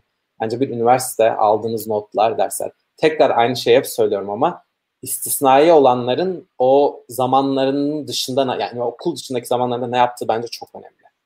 Ee, bu bir. İkincisi burada mesela şu örnek hep verilir. İşte Bill Gates üniversite bitirmemiş, ha Larry Ellison bitirmemiş, işte Larry ile Sergey doktoradan terk. Ee, şimdi yani sen de Google'da çalışıyorsun ben de Google'da çalıştım. Larry Ellison Oracle'da çalıştım. Mesela Oracle Amerika'da çok öyle 10-11 üniversiteden işe alır. Hep aynı şey söylüyorum. Gidin lise mezunu olarak Microsoft'a, Oracle'a, Google'a başvurun. Bakalım hani bırakın işe girmeyi mülakat alabiliyor musunuz? Bu kurucularının zamanında işte Bill Gates'in üniversiteyi bırakması falan çok böyle yani o kapasitede, o zekada, o farklılıkta bir insansanız bence zaten bu soruları soran ve yani onlar zaten çok kendi yani çok önden gitmiş zaten. Yani çağının çok ilerisinde bir kişiymiş. Ve biraz da şanslıymış tabii. Şans da önemli. Hani babasının e, hem maddi imkan olması hem bilgisayarlarla çok erken tanıştırması da bir faktör. Ee, ama hani işin sonunda böyle ya Türkiye'deki biri için bence kariyerini geliştirmek, o zıplama yapabilmek için bence iyi bir okul, iyi bir eğitim en kolay yollardan biri. E, ben bu konuda çok okul taraftarıyım. Diğer yolların daha zor, daha uğraşlı olduğunu düşünüyorum. Yani o diğer yollarda o çabayı gösterebilecek sabrı olanlar bence okullarında o çabayı gösterseler, o sabrı gösterseler bence daha çabuk başarılı olurlar. Yani bir de sadece şöyle kısa bir ek yapayım buna.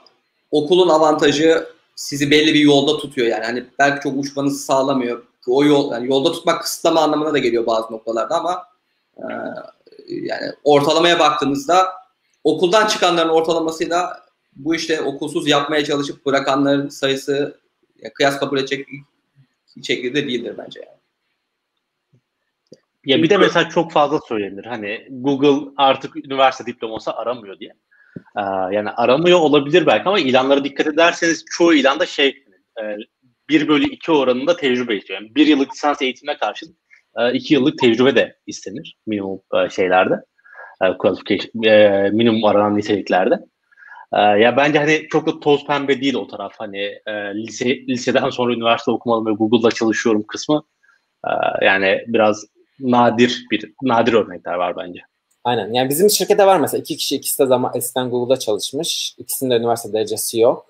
Ama yani birine bakıyorsun mesela yani 4-5 üniversite derecesi alacak kadar ders almış yani. Hani o bölümden o bölümü atlamış, o bölümden o bölümü atlamış falan. Zaten çok iyiymiş teknik olarak. İkincisi de daha liseden çok teknik bir çocukmuş zamanında. Hani üniversiteden sıkılmış ama dediğim gibi yani o sıkılma ya ben bu iş zor geliyor ders çalışamıyorum gibi değil de sıkılma ben bunların birçoğunu zaten biliyorum. Gideyim çalışayım, işe gireyim gibi bir sıkılma. Yani dediğim gibi zaten istisnalar mutlaka var. Ee, ama hani ya istisna olacak olan kişiler ne yazık ki çok az insan istisna oluyorlar istisna. Bence kişi kendi o ruh halindeyken istisna olabileceğine inanıyor ama bu çok nadir oluyor. Tabii. Ya bir de olayın hani Türkiye'den e, gidip Amerika'da Google'la çalışmak kısmı var. Hani bu sizin e, bunu yapabilme olasılığınızı daha da düşürüyor bence. Aynen ben onu da çok katılıyorum. Mesela şey diyorlar işte hatta benim çalıştığım Palantir'in en büyük yatırımcılarından, kurucularından olan Peter Thiel üniversiteyi bırakanlara para veriyor girişim yapsınlar diye. Yani Stanford'a gidiyorsanız bırakmanız kolay. Bırakın tabii. Çünkü adı arkanızda büyük ihtimalle hem çok zekisiniz hem çok zengin bir aileden geliyorsunuz. Üzerine Stanford ismi var.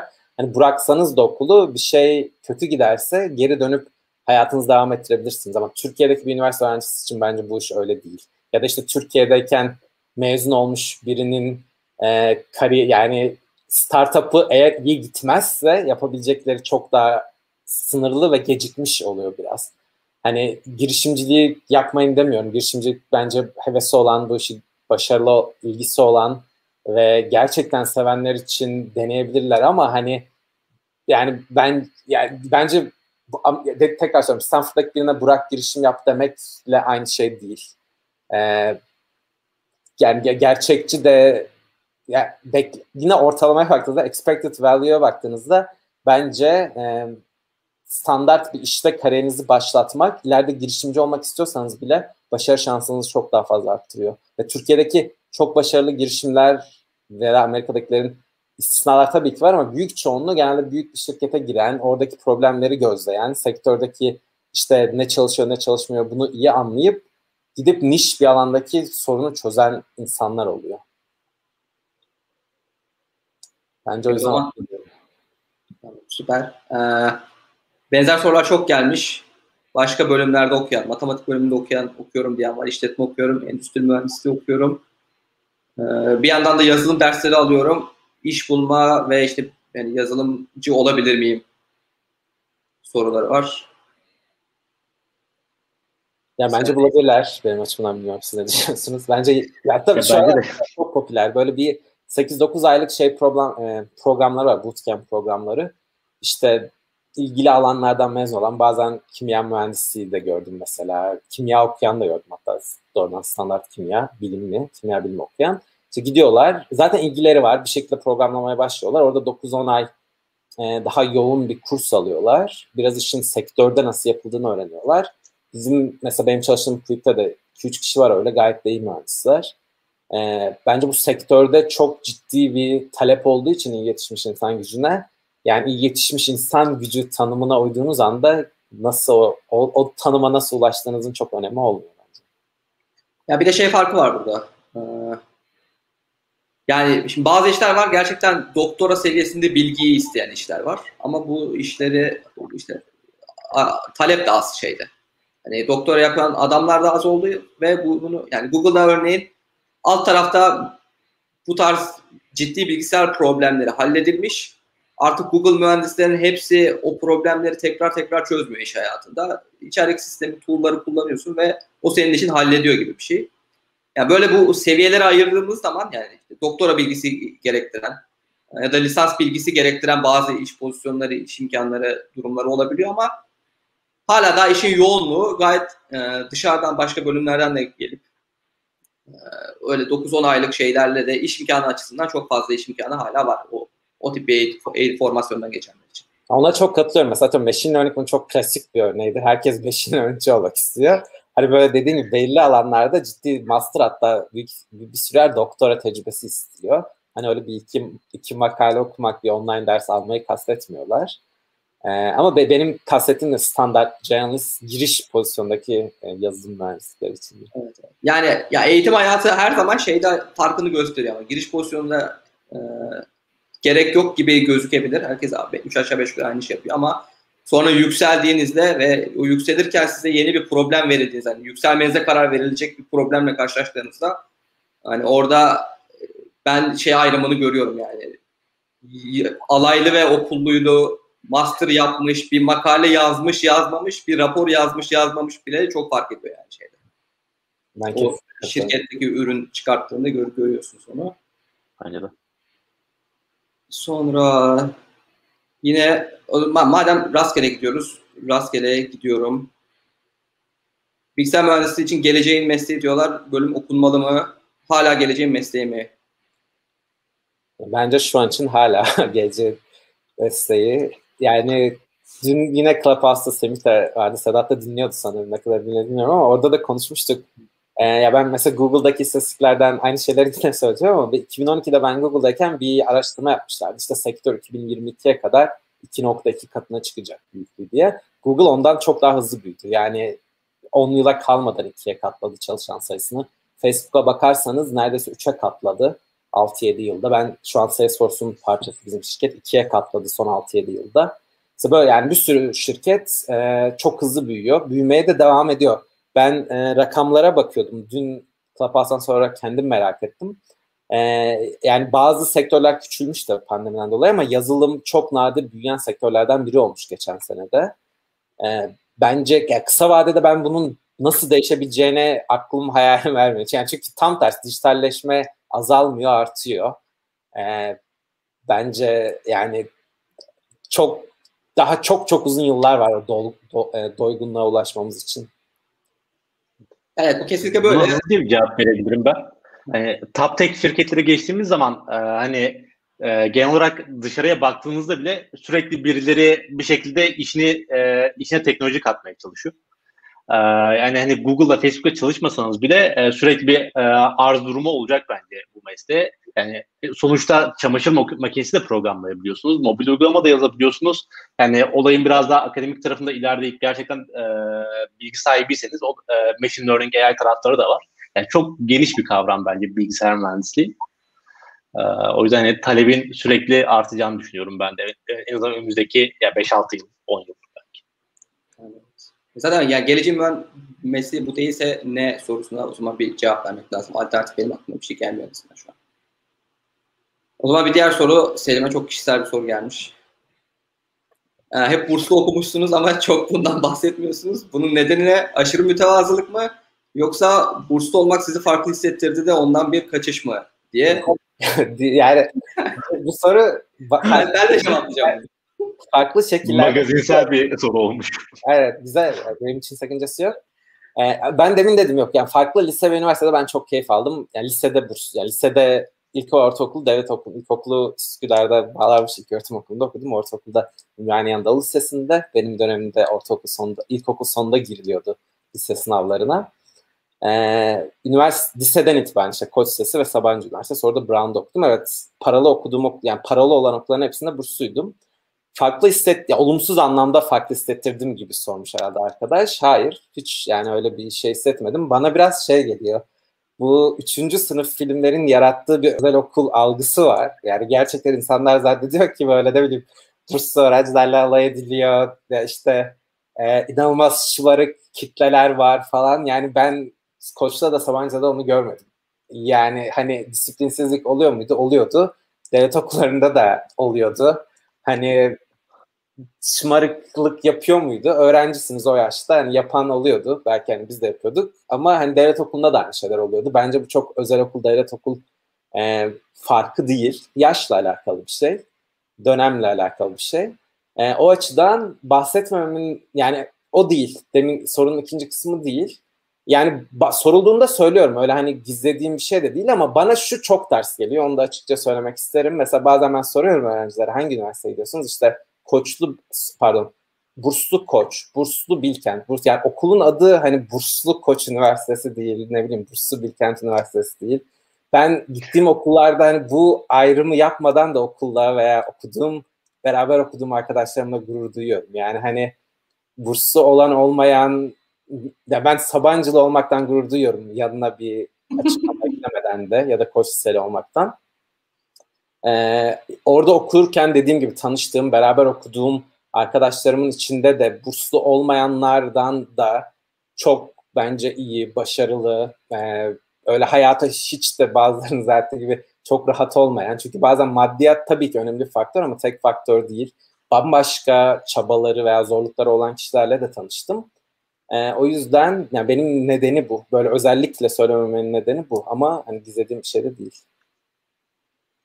Evet, Bilkent'te de böyle bir şey yoktu. Burslu paralı ayrımı. Zaten konuşulan da bir şey değil bu. Öğrenciler böyle üzerlerine etiketle de gezmiyor. Ben bursluyum, ben paralıyım şeklinde. Ve hatta e, şu ayrımı da şeyde yapmak lazım. ÖSS ile ÖSS'deki başarı sırası üniversite süresi boyunca çok değişiyor bölümdeki öğrenciler arasında. Yani ben bu adam burslu herhalde diye düşündüğüm adamların paralı, bu adam herhalde paralı dediğim adamların burslu çıktığı çok durumla karşılaştım. Yani o birbirini bağlayan iki performans değil, bilgisayar mühendisliği üzerinde hele yani fizik yapamadı, biyoloji yapamadı, Türkçe sosyal yapamadı, üniversite sınavında kötü yaptı, düşük aldı diye bu adam bilgisayar mühendisliğini etkileyen çok da do- direkt bir etki yok. Ki sonradan da yani daha disiplinli bir çalışma hayata edilmiş. Bunu toparlamış olabilir.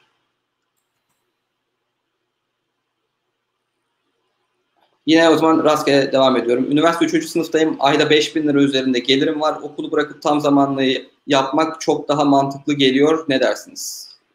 Yani ben kesinlikle yapmasın derim arkadaşa.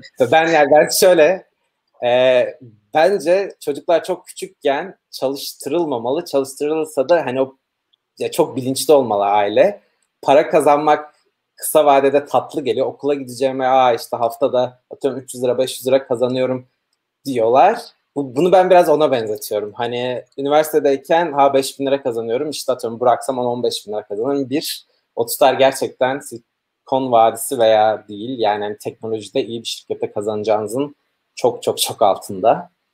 Ee, iki, yani bence çok çok yanlış olur. Yani çok e, yani pa- para önemli tabii önemli değil demiyorum ama e, yani hem maddi olarak da yanlış olur. Kariyer gelişimi olarak da bence yanlış olur. Hayatının geri kalanında yaşayabileceği diğer tecrübeler açısından da bence yanlış olur. Yani, yani burada kısa vadeli uzun vadeli plan yapmak şeklinde bunu şey yaparız yani. Bugün daha böyle lüks içinde yaşayayım, daha bolluk içinde yaşayayım derken uzun vadeli hedefleri ve imkanları gözden kaçırma durumu olacakmış gibi geliyor bana. Bunu cevapladık.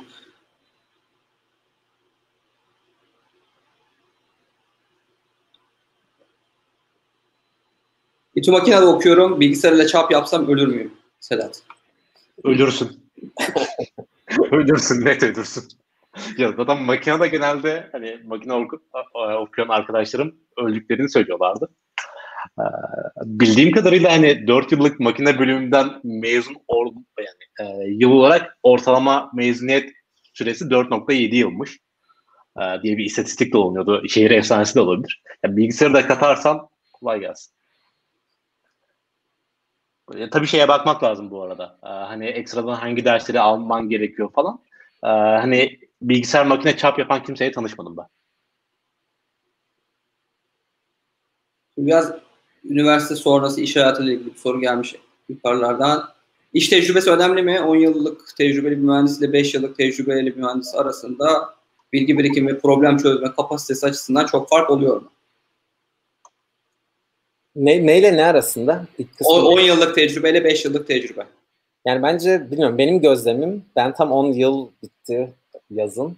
11 yıl bitecek işte bu Haziran'da. Benim kişisel gözlemim e, bir ölçü oluyor ama bizim sektörde bir sürü şey çok hızlı değişiyor. Bence esas fark yaratan ne kadar yeni şeyler öğrenmeye hevesli ve aç oluşunuz oluyor.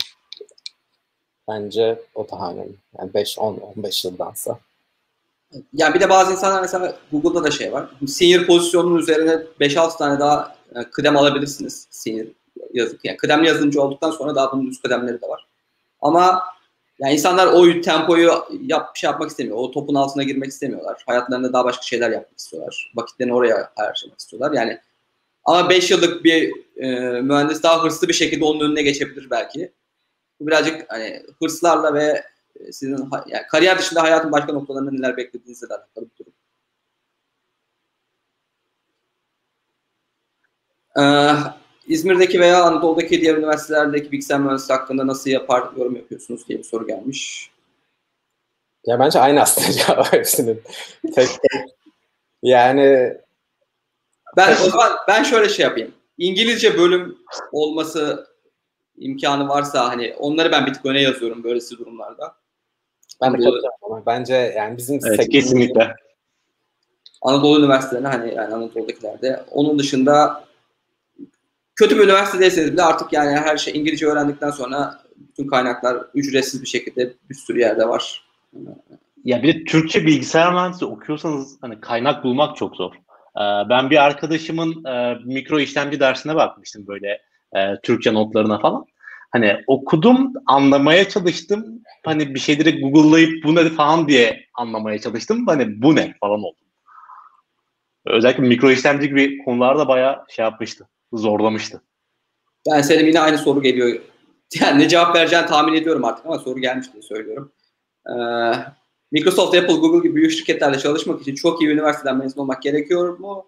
Yoksa ortalama bir üniversiteden mezun olmak da yeterli mi? Yani aynen. Cevap bence çok değişmiyor ama ben aslında bu öğrencilerde kaygıyı da anlıyorum. İster istemez istediği üniversiteye gidemeyen ya da bir alt e, üniversiteye gidenler ya hayatım bitti mi falan diye bir kaygıya kapılıyorlar. Bence bu normal. Tabii ki değil. Aynı şey söyleyeceğim. Yani bence şu yalan. Nereye giderseniz gidin işte başarılı olabilirsiniz. Bu kadar bu ya bu kadar kısa olursa bence bu cümle çok doğru değil. Yani arkası gelirse bence bu cümle doğru. Şöyle doğru. Bence gereken emeği verirseniz bunun üzerine hangi üniversiteye giderseniz gidin bence başarılı olabilirsiniz. Yani ben hatta az önce arkadaşlar biliyor da offline'da biri benim bu konudaki eski bir cevabıma yorum yazmış. Yani sevip paylaşmayacağım da paylaşabilirsin. Ee, yani şey demiş o arkadaş, yorum yazan arkadaş işte tanıdığım yazımcıların bir sürü, yani Selim Boş yapmış, tanıdığım yazımcıların bir sürüsü işte üniversite mezun değil. Ee, alaylılar bu işi keyif için yapar, işte okullar para için yapıyor falan. Bana bu çok böyle hani çok açık söyleyeyim şey gibi hani ben hayatı hayat okulunda öğrendim derler ya o, o derecede boş geliyor diyorum. Yani bence e, genel olarak gittiğiniz üniversite bir de sadece bilgisayar konularını öğrenme değil. Ya orada tanıştığınız insanlar, onların nelerle ilgilendiği, hayatlarını nasıl geçirdikleri, işte Google'da kariyer yapmayı mı hedefliyorlar? Atıyorum ikiyle bir mezun olsam bana yeteri mi tartışıyorlar? Yani çevrenizde ne kadar çok böyle insan var. Bunların hepsi bence size etkiliyor. Hani insan sosyal bir varlık. Öğrenme de bence sadece bilişsel bir süreç değil. Aynı zamanda çok da duygusal bir süreç. O sizinle aynı bakış açısıyla bakan, benzer hedefleri olan insanlarla bir arada olursanız bence üniversitede bu tarz kişilerle çevrenizi sararsanız e, hayatta da üniversitede başarılı olma şansınız bence artıyor. İyi üniversitelerde bunları daha kolay buluyorsunuz. Puan düştükçe ne yazık ki bu Türkiye'nin gerçeği bunları daha az buluyorsunuz. Bunların bir kısmı öğrenilmiş çaresizlik. Ama hangi üniversitede olursa olsun bu konuya heves eden arkadaşlar bence proaktif olarak bu hedeflerinin arkasından giderlerse tabii ki başarılı olabilirler. Bizim DevPets programında aslında başlatma nedenlerimizden biri de buydu. Sabancı'nın sadece Sabancı Üniversitesi öğrencilerine yani açık Sabancı Üniversitesi dışına da açık olmasına rağmen bu programı desteklemesinin nedeni de buydu.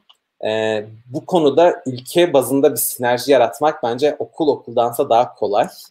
E, yani DevPS'deki amacımız tam da buydu. Hani bu tarz, kendi bu tarz siteden üniversitedekiler gelsin, heveslilerle bir ara tanışsın, bir arada çalışsın. Online oluyor tabii daha çok bu ama hani yani beraber hazırlansınlar bu süreçlereydi.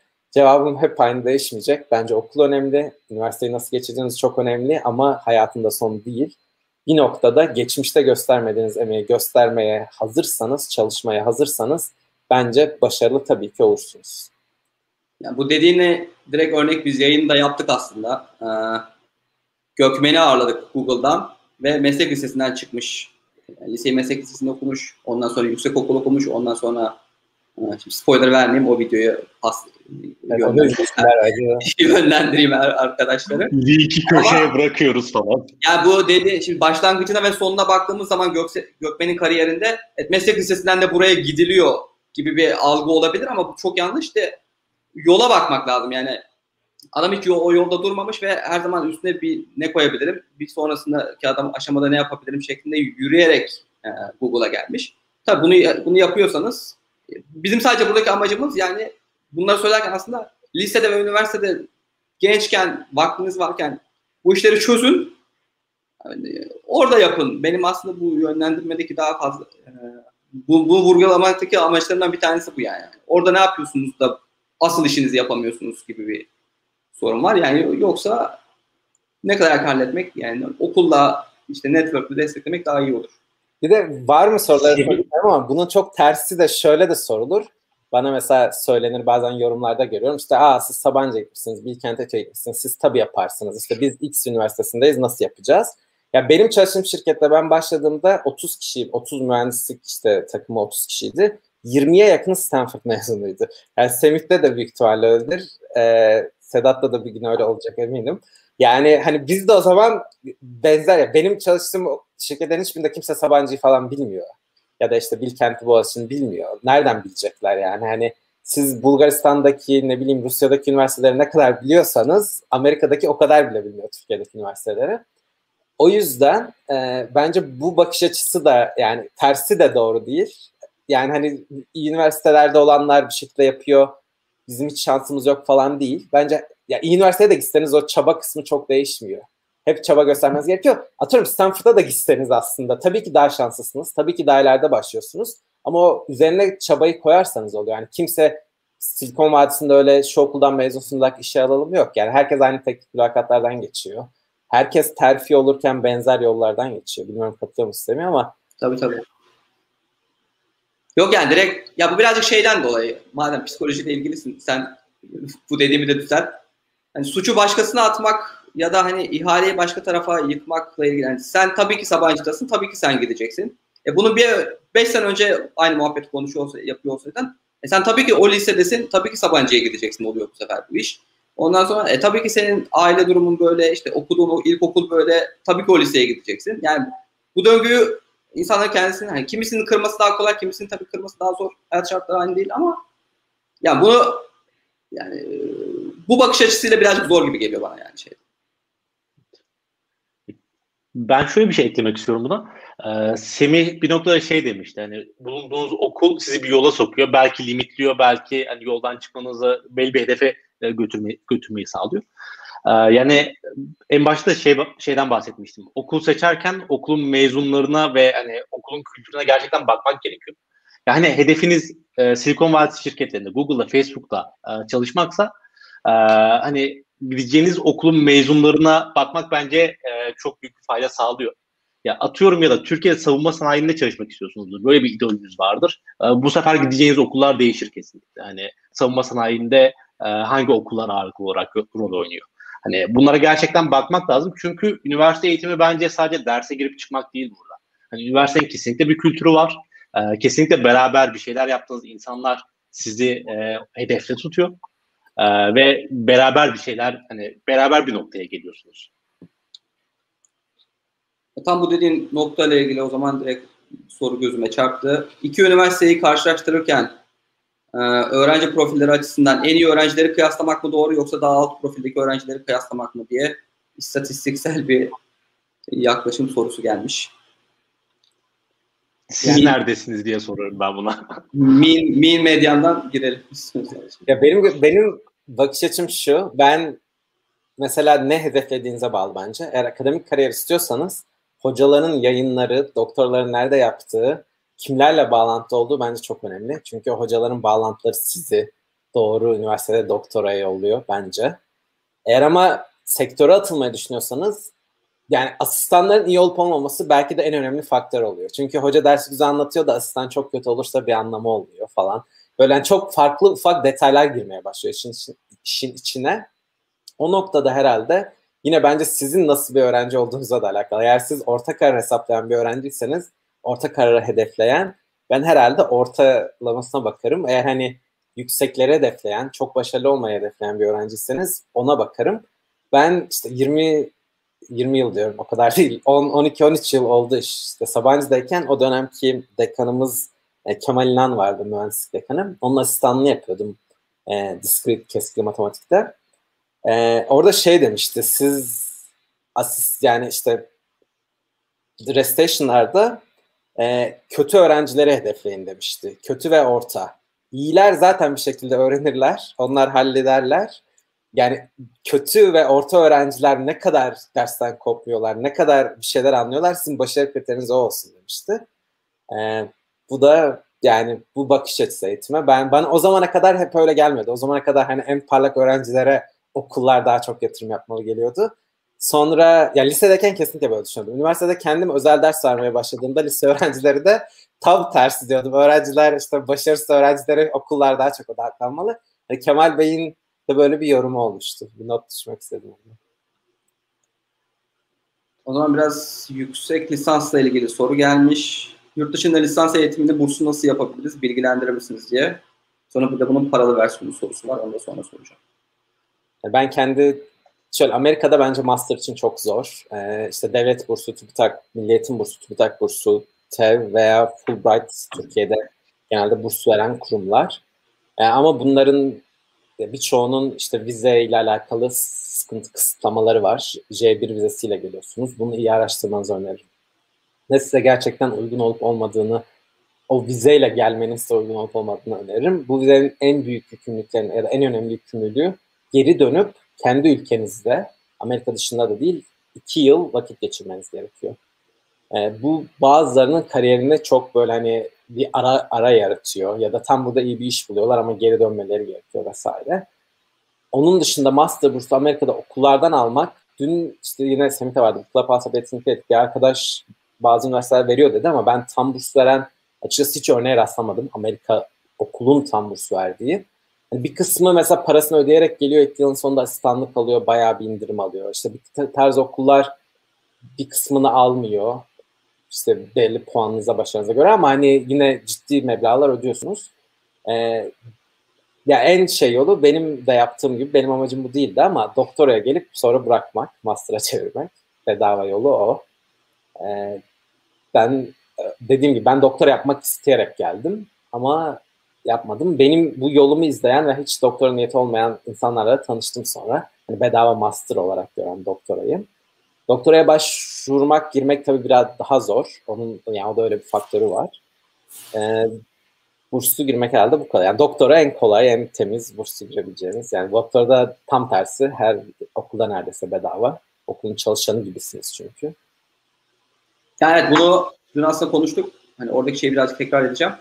Ee, yani buradaki bir kere yüksek lisans programları Türkiye'deki yüksek lisans programlarından farklı. Burada ders odaklı bir yüksek lisans oluyor yüksek lisans programları. Sonra da böyle e, Türkiye'deki gibi tez yazma, bir araştırma yapma gibi bir şeyiniz beklenmiyor. Zaten burada master dendiği için bir şeyde uzmanlaşıyorsunuz ama, ama bu uzmanlaşma akademik çalışmayı içermiyor. Bu yüzden de yani hocalara bir faydanız dokunmadığı için herhangi bir araştırmanın ucundan kıyısından tutmadığınız için paranızı da sizin o eğitim almak için para parayla gelmeniz daha çok şey e, yaygın olan yol ve yani direkt hocam benim bunu direkt söylemişti yani bana. Biz master öğrencilerine para gözüyle bakıyoruz gibisinden e, Georgia Tech'te. Ve yani do- doktor öğrencileri de zaten or- oradan fonlanıyor ondan sonra. Yine aynı konuda devam ediyorum. Indiana Üniversitesi'nde CS için master dereceme başlayacağım. Eğitim sonu sonucunda işte işte 80-90 bin dolar civarı bir borcum olacak. Yazılım mühendisi, ma mühendis maaşlarıyla ödenilebilirliği konusunda ne düşünüyorsunuz diye soru gelmiş. Bence çok kolay ödemiş. Değil mi? Yani bir, bir, bir buçuk yıl kalmadan ödeyebilirsin. Belki bir, bir buçuk yıl abartı oldu çünkü vergide yani ne kadar iyi bir yere girdiğine de alakalı ama yani çok 2-3 yılda öder diye düşünüyorum ben eğer ödemek istiyorsan.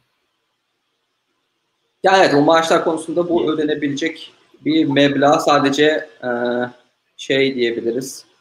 Yani işte ya psikolojik şeyi de var bunun. Yani mental durumu var. Yani o işi bulamayıp Türkiye'ye dönme durumunda kalacaksın. Sene pandemi oldu. Tam o pandemi döneminde e, iş başvuruları bayağı bir azaldı, kısıtlandı. Yani böyle bir sıkıntıda Türkiye'ye döneceksen buna hazır olup en azından gelmek lazım. Ya, ee, aylık ortalama 800-900 dolar gibi bir geri ödeme planı var demiş sanırım arkadaş. Ya ben kendi adıma Türkiye'ye dönsem bile yani ödenebilir görüyorum bunu 800-900 doları. Ya evet. Bir diğer şey benim çok çılgın konuyu da uzatmak istemiyorum aslında ama bir arkadaşım var annesini babasının evini ipotek ettirip burada o parayla bastıra gelen ondan sonra ilk senesinin sonunda işte Amazon'dan da galiba staj buldu şimdi Facebook'ta çalışıyor. Yani ne kadar çılgınlık yapar soruyu soran arkadaş bilmiyorum ama bu da var. Ee, bir diğer soru havacılık sektöründe yazılımın yeri nedir diye bir soru gelmiş. Bilginiz varsa.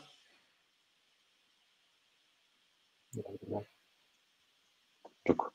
Bende de hiç çok yani bilgisayar mühendisi, software engineer tarzında bir kod yazılmıyor orada. En azından onu söyleyebilirim. Daha çok matematiksel modellemeler üzerine gidiyor. Ben doktorada şey arkadaşları biliyorum. Hmm, o alanda doktora yapan arkadaşları biliyorum.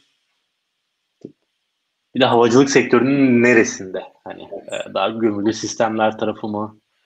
Yani uçuş analizleri mi, otopilot mu falan çok geniş bence soru. Yani hava yolları falan bence çok endüstri mühendisi, bilgisayar mühendisi çalıştırıyor. Çünkü Doğru. ben inanamamıştım ama hani bu senin frequent flyer numarandan uçağı kaçırma ihtimalini hesaplayıp işte uçakta kaç boş koltuk olacağını falan modelliyorlarmış. Fazla bilet satarken bayağı böyle veri bilimini çok hani çünkü havacılıkta şey geliyor ya çok arkaik sistemlerle çalışıyorlar duygusu yaratıyor ama veri kısmında işin çok modern e, ve bu işe önem veriyorlarmış. Ama çok ya bizim yine yayın, e, yayında kanalda konumuz olmuştu Ece. O yani danışmanken hava yolu şirketleriyle çalışmış. Sonra United Airlines'ta çalışmıştı. Onu izlemelerini öneririm. O biraz anlatmıştı. Ben Palantir'deyken Palantir müşterileri de vardı hava yolu şirketleri. Ee, bir diğer soru bölüm İstanbul'da mı okunmalı? Ankara, Antalya gibi diğer büyük şehirlerde okumak olumsuzluk yaratır mı? Çünkü yazılım üzerine çok firma yok. Yani yani yazılım üzerine çok firma olması neyi değiştirir ki? Hani staj için konuşuyorsa Ankara'da ya da Ankara'da okurken İstanbul'a staja da gelebilirsiniz yani yazın. Olay buysa.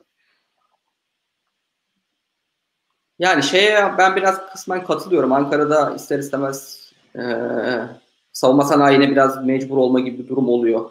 Ya direkt yani direkt savunma sanayi şirketlerine çalışıyorsunuz ya da onların ta, ta, alt yüklenici taşeron şirketlerine çalışıyorsunuz. Genelde piyasa böyle ya da devlete işte bazı şeylerle bakanlıklara vesaire iş yapıyorsunuz. Yani çok bir e, özel sektörün diğer alanlarıyla ilgili iş yok ama bu sizin İstanbul'a gitmenizi de engelleyen bir şey değil yani.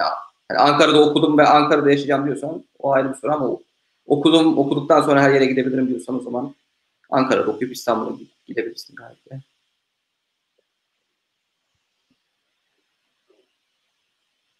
Evet, bazı arkadaşlar bazı soruları chatte cevaplamışlar. Çok teşekkür ediyorum onlara.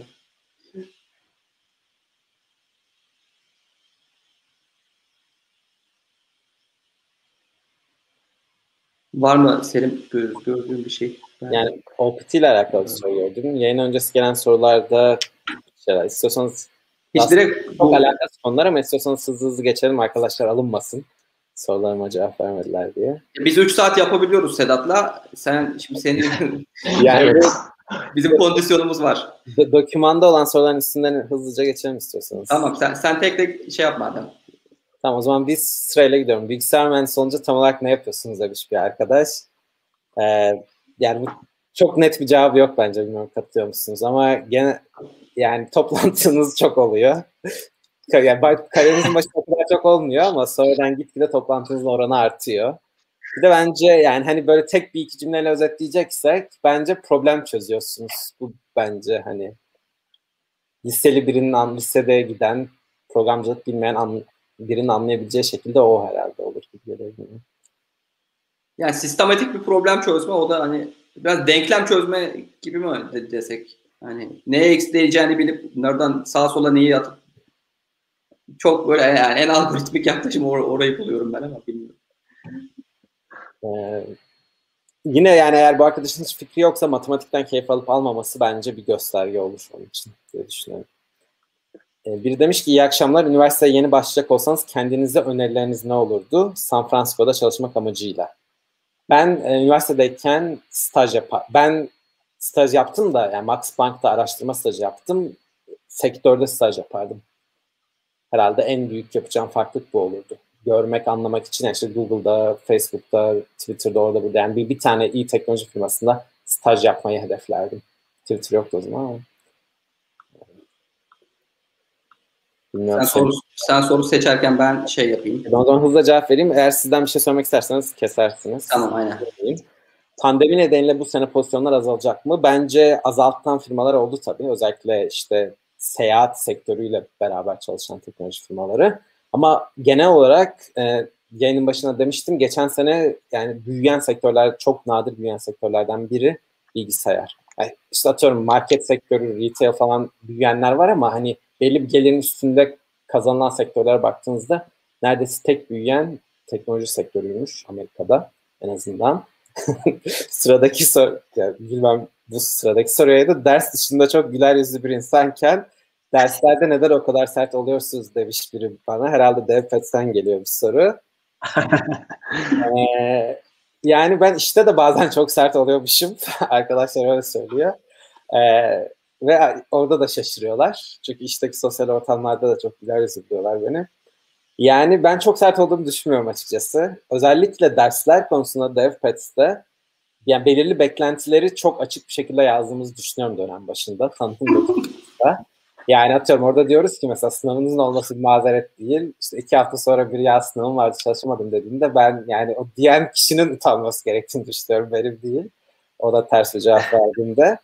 Ee, yani öyle sert olmak için sert olmuyorum ama ben hani disiplin en baştan beri aslında onu söylüyorum. Ben çalışma disiplinin önemli bir şey olduğunu düşünüyorum hayatta. Ve hani o disiplini gösteremeyecekse bir kişinin e, programda vaktimizi harcamamasını. Çünkü sadece benim vaktimi de harcamıyor. İşte Sedat'ın vaktini de harcıyor, ne bileyim İbrahim'in vaktini de harcıyor. Programdaki diğer kişilerin de vaktini harcıyor. Yani 20 kişinin içinde 15 tanesi ödevini yaptığı bir durumda 5 tane doğru düzgün çalışmayan kişi için yavaşladığınızda bence 15 kişiye çok büyük haksızlık oluyor. Benim çok sevdiğim bir laf vardır Victor Hugo'dan. İyi olmak kolaydır, zor olan adil olmak diye. Ee, bence önemli yani iyi olmaktansa adil olmayı tercih etmeliyiz diye düşünüyorum ben program olarak da. Ve DPS'de aslında bir komünite oluşturmaya çalışıyoruz. Hani komünitenin bir kısmı hani topluluğu takip etmeyince e, çok da verimli olmuyor. E, o yüzden biraz da olayın bu kısmı var. Zaten Selim ilk toplantıda diyor genelde hani no sugar world modunda ilerliyoruz diye. E, hani arada böyle DPS'te e, net konuşmalarını Selim'in agresif algılayanlar oluyor sanırım. E, bununla ilgili bir yorum da olabilir bu. Bu DPS grubuna gelmiştir diye tahmin ediyorum bunu. Derslerde Çünkü zamanda asistanlık yapalı 15 yıl oldu. Oradan biri de hatırlayacağım zaten. İçinde kalıp da 15 yıl sonra soruyorsa tabii. Ee, ya bir demiş, daha bir mühendis, developer olarak e, ne yapmaya çalışıyorsunuz, ne yapıyorsunuz? Yani ya İngilizcesini okuyayım sonra ben çok ne sorma içerisinde anlamadım açıkçası. Are, are there any things you, you do to become a better engineer, developer during the time you work in the company? Working on the, working on projects outside of work or running another business demiş. Ee, yani herhalde yani genel olarak ya şöyle söyleyeyim. Soruyu doğru anladıysam. Mesela ben iki hafta önce falan şirkette bir yani görev değişikliğine gittim. Gitmem gerekti. Ee, bizim şirket bir iki yıl önce üçe ayrıldı. Üç, altı parçaya ayrıldı daha doğrusu. İşte iki hafta öncesine kadar ben alt parçaların birindeki bir takımın e, teknik lider, diyeceğim ama Türkçesi teknik liderlik çok böyle garip bir ifade oluyor. Yani TL'liğini yapıyordum. Yani son bir 6 aydır falan da biraz daha böyle hani EM diyoruz biz. Engineering Management'ın da yapıyor gibiydim. Yani bu Google'daki, Google'da bir TLM diye bir olay vardır. Tech Lead Manager diye. Ona benzer bir şey uyguluyorduk. Neyse iki hafta önce bana bu var olan gruplardan birinin teknik olarak başına geçip geçmek istemediğim soruldu. Ben de bu bizim şirketin engineering'in head of engineering e, yani mühendislik grubunun başındaki kişiye dedim ki bizim şirket derken kulübü kastediyorum bu arada Salesforce değil.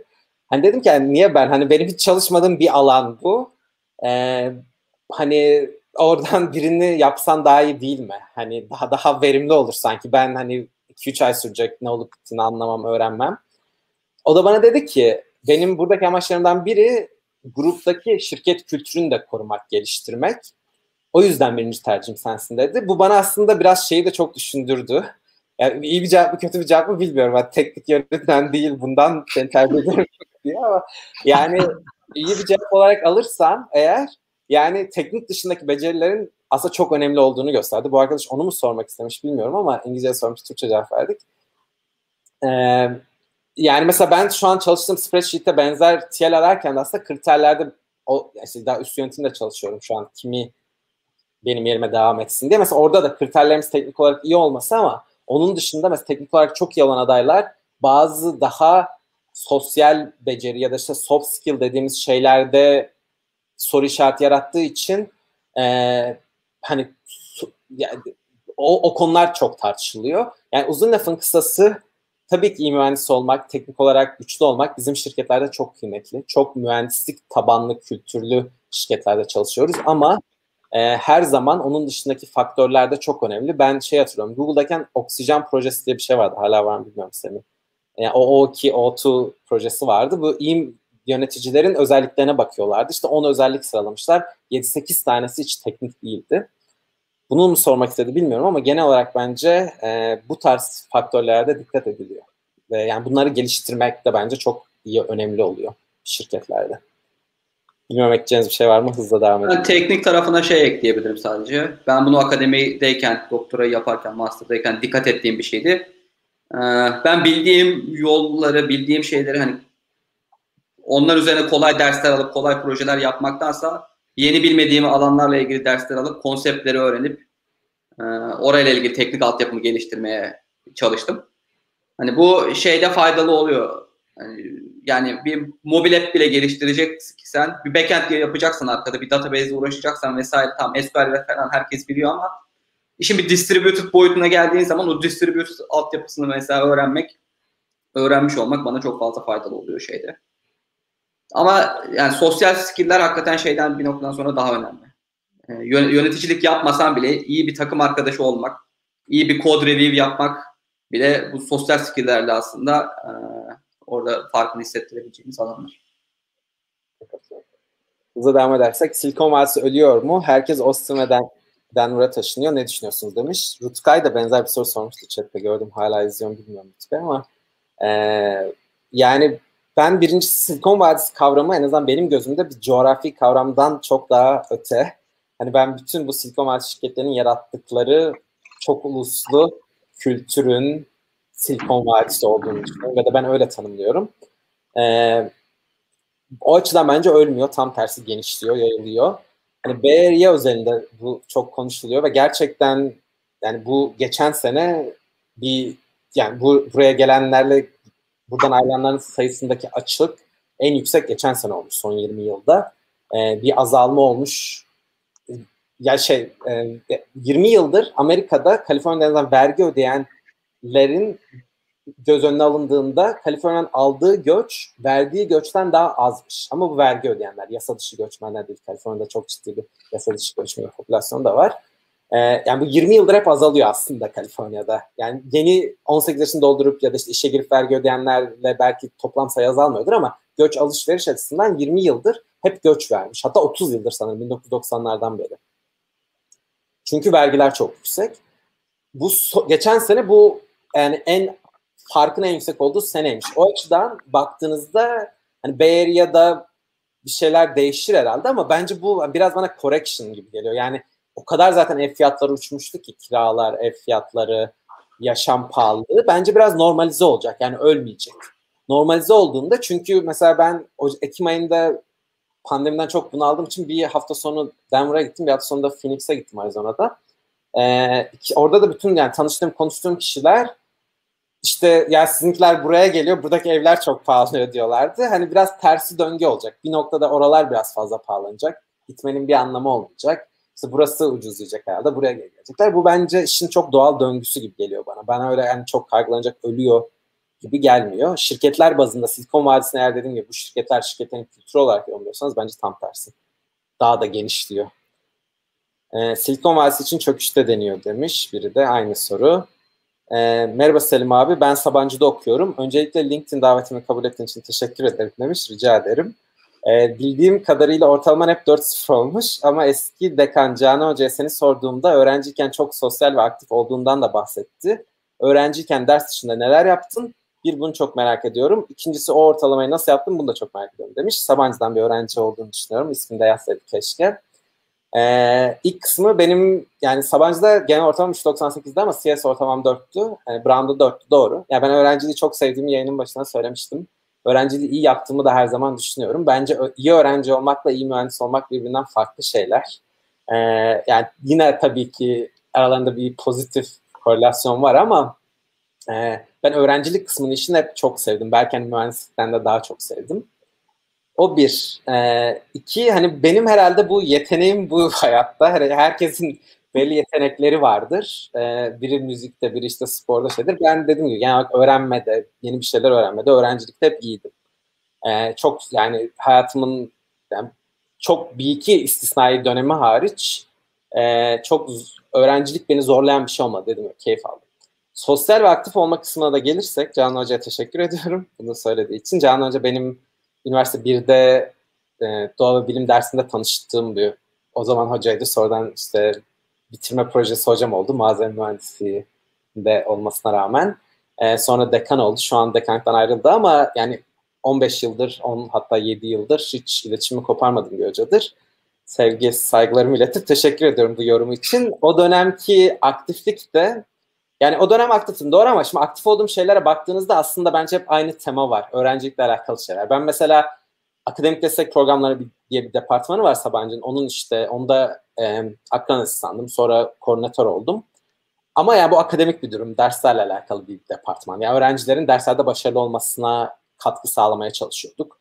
İşte o dönem e, toplumsal duyarlılık projelerinde çalışıyordum. Yani şu an yaptığım şeylere bakarsanız da aslında çok farklı değil. Çağdaş Yaşamı Destekleme Derneği'nde gönüllü eğitmenlik yapıyordum yazları. Yine aslında bakarsanız çok farklı değil. Bir de matematik kulübü ve oyun kulübünde başkanlık yapıyordum. İkisi de aslında yani oyun özellikle masa oyununu hala çok severim board game'leri. Ee, matematikte dediğim gibi hep çok sevdiğim bir alandı. Biz orada iki sene lise öğrencilerine matematik yarışması organize ettik. Ee, yani tema aslında bende hep aynı. Ben hani temel bilimleri seviyorum. Onlarla uğraşmayı seviyorum. Bir de sosyal hizmet ama özellikle böyle benden daha genç, o dönem çocuklarla, şimdi gençlerle hani eğitim verdiğim ortamları seviyorum. E, o açıdan baktığınızda aslında hep üzerine ekledi. Yani işte lisedeyken başladım ben gönüllü eğitmenliğe. Üniversitedeyken bu benim için zaten 3-4 yıldır yaptığım bir şeydi. Yani onu yapmak o kadar da zor olmadı. Ee, bir de ben bunu da söylüyorum hep. Yani özellikle sosyal hizmet projelerinin ben hayata bakışınızı böyle normalleştirdiğini, sizi biraz daha ayakları yere basan bir insan yaptığını düşünüyorum. Ben mesela Koç Lisesi'nde okuyordum. Türkiye'nin en varlıklı okullarından biri. Sonra Sabancı Üniversitesi de öyle. İşte Fikir, Fikirtepe'de, Yeni Sahra'da, Sultanbeyli'de okul projelerine gidiyorduk. Yani Sultanbeyli'de hiç unutmam yazın biz donuyorduk kalın montlarla. Ayağında ayakkabı çorabı olmayan böyle 4-5 yaşında çocuklar koşturuyordu sokaklarda. Bir kere onları gördüğünüzde bence ya okulda ben atıyorum işte 100 yerine 95 aldım ona kafayı takıyordum artık üzemiyorsunuz. Antabil yani böyle okulla alakalı bazı problemler çok şey geliyor. Ee, ya da sizin günlük hayatta ilgilendiğiniz şeyler çok dünyanızın ne kadar küçük olduğunu fark ediyorsunuz. Öğrencilikte bence bu önemli bir problem. Bazen kendi problemleriniz çok büyükmüş gibi geliyor.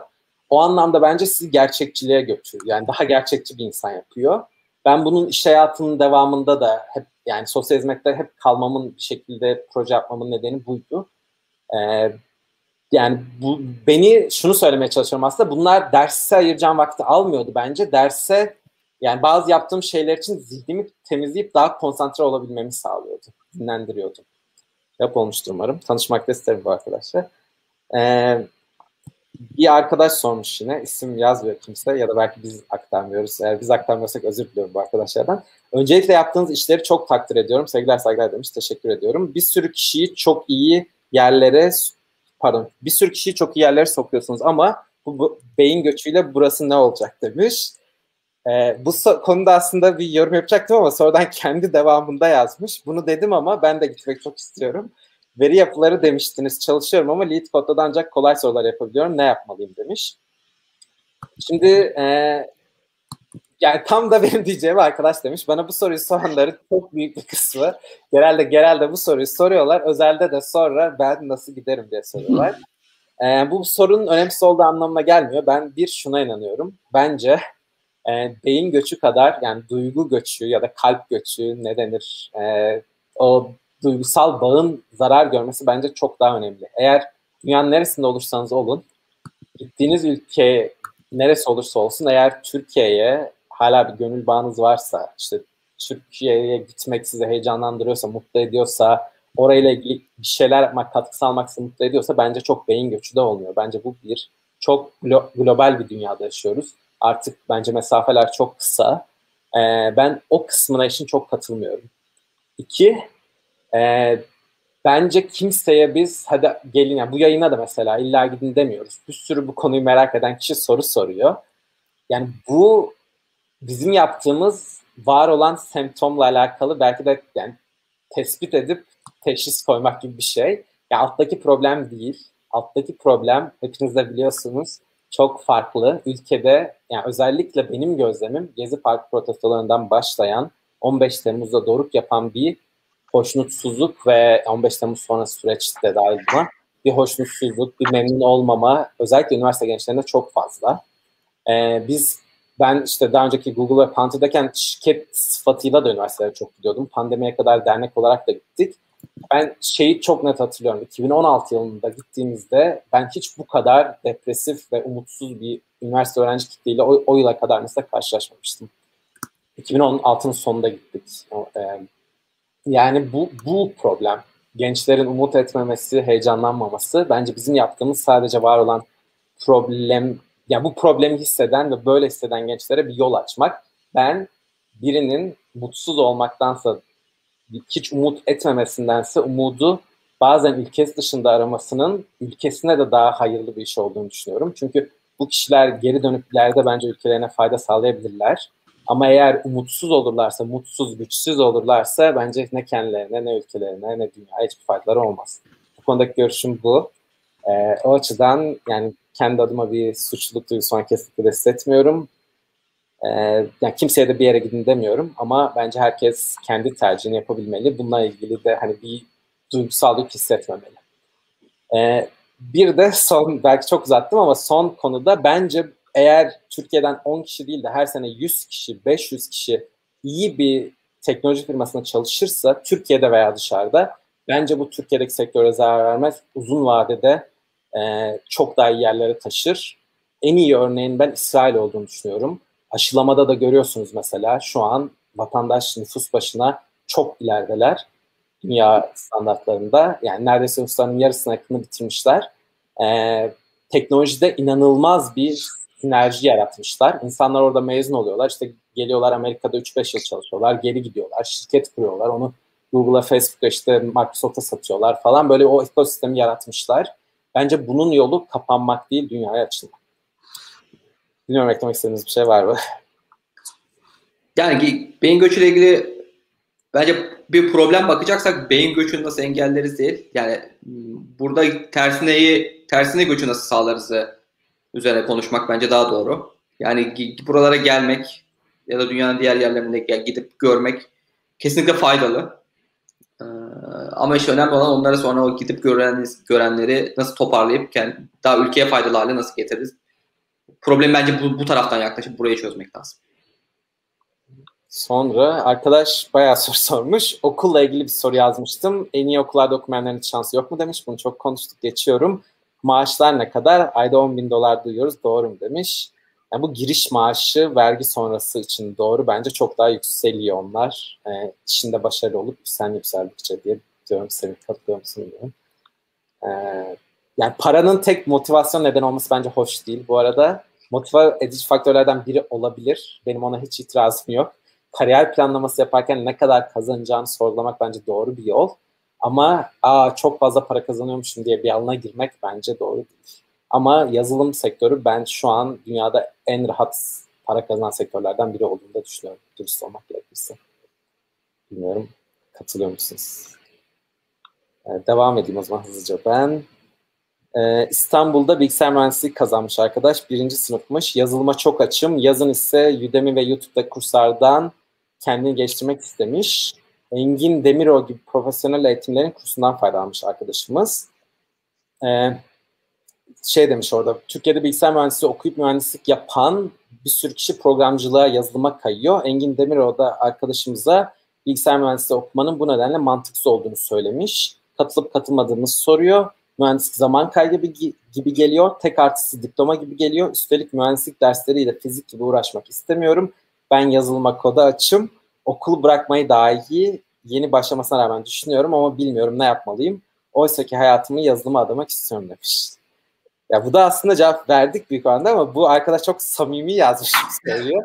Ee, yani benim tavsiyem tekrar söylüyorum fiziği sevmiyorsa bile bir aşması gereken bir engel olarak görmesi, okulu bırakmaması, hayatta yazılımı ne kadar severse sevsin. Eğer bence başarılı olmak, yükselmek istiyorsa başka sevmediği engeller çıkacak. Onları aşmak için bence pratik olarak görmesini ben kişisel olarak öneririm. Eğitmeni tanımıyorum ne yazık ki özür, özür diliyorum büyük bir isimse. Ee, ben yani çok bölüm isminin o kadar da önemli olduğunu düşünmüyorum. Ne öğrendiğinin işte ya bilgisayar mühendisliği var, yazılım var, yapay zeka var şimdi. Hani o seçmeli derslerini nasıl seçtiğinin vesaire daha önemli olduğunu düşünüyorum. Sizden ses çıkmadığı için itirazınız olmadığı için devam ediyorum. Evet yani ben ekstra zaman evet, Tamam. Başka boyut getirmeyeceksen sen devam et. İyi günler. Ben Azerbaycan, Azerbaycan vatandaşıyım demiş. Türkiye'de çalışmak istiyorum. Bakü'de bir yıllık iş tecrübesine sahibim. Fakat sorun şu ki ben alaylı yazılımcıyım. Herhangi bir lisansım yok. Türkiye'de özellikle de İstanbul'da çalışma ihtimalim var mı demiş. Ben Türkiye'de çalışmadım. Ee, Sedat sen yani vize problemi yoksa çalışma izni varsa bence o çalışabilir gayet de. Okay. Ee, biri de demiş ki bu herhalde yine de PES öğrencilerinden işte how, how can you still be so good at data structures and algorithms after those many years demiş. What's your secret demiş. Ben şöyle bir derslerde soru soran ben olduğum için hani bilmediğim ya da değil bilip bilmediğim o kadar ölçemiyorsunuz. Bazen ben bazen değil aslında sık sık benim mülakat yapmanıza teşvik ediyorum ama çok zorlayıcı data structure algoritma sorusu gelmiyor bana da. En azından derslerdeki mülakatlarda. Ya bunun ben hani 3-4 yıldır 10 yıldır çok yoğun mülakat çalıştığım her şirkette yoğun mülakat yaptım. Hani 2-3 yıldır da bunun yoğun eğitimlerini veriyoruz dernek aracılığıyla. Yani pratik ve sürekli kullanmak. İşte o kadar çok kullanıyor musunuz derseniz tabii ki hayır. Dönem dönem kullandığımız oluyor ama yani özellikle spreadsheet'te çalışırken oluyordu. Ee, ama hani bence sırrı yok şimdi pratik yapmak. İsterseniz pratik yapıyorum. Aynı konuları senede iki kere hani üzerinden geçip soru yap soru veya soru çözünce pratik olmuş oluyor. Zaten DevPet'in amacı Selim'i diri tutmak arkadaşlar. Aynen. Aynen. ee, Amerika'daki politik durum hakkında ne düşünüyorsunuz demiş. Ya bence bu soru e, ben politika çok severim bu arada. Bir siyasi partiye de Türkiye'de üyeyim, Amerika'da da bağış yapıyorum. Ben politikada sabaha kadar konuşabileceğim konulardan bir tanesidir. Ee, ama yani bu vize olayları bağlamında mı soruyor? Yabancıların karşı hoşgörü anlamında çok soran oluyor. Öyle soruyorsa yani bence biraz daha bundan sonra tahmin edilebilir bir politik olacak Joe Biden'la beraber. Yani o açıdan ama hani bu H1B krizi kısa zamanda bence çözülmez. Çok derin ve uzun yıllardır olan bir şey o. Ben öyle düşünüyorum. Genel Amerikan politikası anlamında soruyorsa da ben yani AOC'yi çok beğeniyorum. Alexandria Ocasio-Cortez'i. Bilmiyorum biliyor musun New York 14. bölge sanırım e, şeyim Congresswoman'ı. E, yani Temsilciler Meclisi'nde Amerika'da 2018'de çok güçlü bir e, Joseph Crowley'di sanırım adamın adı. Onu hani ön seçimde çok şaşırtıcı bir şekilde yenerek geldi. 2022'deki seçiminde yine %80'le kazandı. Bence çok iyi yani çok genç politika yapıyor. Sosyal medyayı çok iyi kullanıyor. AOC kısacası. Ee, bilmeyen arkadaşların mutlu Amerika'dakiler tabii duyuyorlar imkanı yok ama bilmeyen arkadaşların da eğer bu konuya ilgisi varsa mutlaka incelemesini öneririm. Bildiğim kadarıyla erkek arkadaşı e, web tasarımcısı. Yani on, ondan da büyük ihtimalle çok faydalanıyor. Yani ve bir interneti bilen kişiler. Bence çok dediğim gibi genç, çağdaş, yani bu, bu çağ 2020'nin 21'inin politikasını yapıyor. iyi kullanıyor bence var olan sosyal medyayı vesaire çok iyi kullandığını düşünüyorum. Fikir olarak da beğeniyorum. Hatta 2022'de Chuck Schumer'ın yani şu an Demokratların senatoda başında olan kişinin kişiye karşı New York'tan senatör olmak üzere yarışacağı iddia ediliyor. Eğer olursa ben hani politika izlemeyi çok seven biri olarak benim için bunlar çok keyifli seçim süreçleri. Hatta bir arkadaşım Türkiye'de işte senede bir tane oluyor. Orada o bir öz seçim oluyor. Üç ay süre tam sendik bir ülke demişti Amerika için gerçekten doğru. Ee, nasıl bir ortamda çalışıyorsunuz diye bir soru daha var burada. Ee, yani şu an aslında tabii gördüğünüz böyle bir ortamda çalışıyorum. Ne kadar bilmiyorum. Bir tane burada monitörüm var. E, iş bilgisayarım var. Bir kişisel bir iş e, telefonum var. O yani bir yıldır. Ondan önce de bizim ofis Salesforce kulesindeydi. San Francisco'nun en yüksek kulesi. Manzaramız çok güzeldi. Asansörlerimiz çok kötüydü. Çünkü inanılmaz bir asansör süresi oluyordu süresi. Öyle bir ortamda çalışıyordum. E, gelen ziyaret edip ofisi görmek isteyen arkadaşlara da arada yazıyorlar. Benim için eğer müsaitsem uygun. E, sormamış ama yani her zaman elimizden geldiğince ofisi göstermeye çalışıyoruz. Bilmiyorum Semih ve siz de istiyorsanız buna cevap verin. Yani benim ofis daha üniversite kampüsü gibi. iki katlı, üç katlı binalar, dört tane Google binası var Kirkland benim ofisimde. Onun dışında dress code bence önemli. Yani ben Semih Bey olmamak ve kravat takmamak için mühendis oldum. Ee, yani en büyük sebeplerden birisi buydu ve Google hakikaten öyle bir ortam. Yani tişörtle, kotla, terlikle dolaşılma. Ben ya bence bu üniversite ortamı rahatlığı öyle bir ambiyans sağlıyor.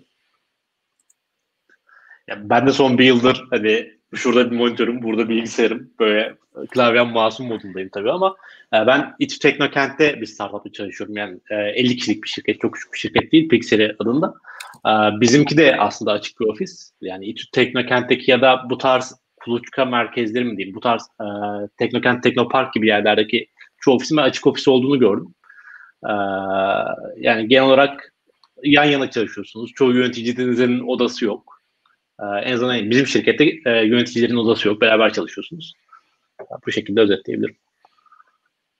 Şimdi yani chatte de bayağı soru gelmiş ama bir kısmı yani hepsine cevap veremeyiz. İstiyorsanız DevPets alakalı var. Sedat istiyorsan sen ondan DevPets'ten bahset.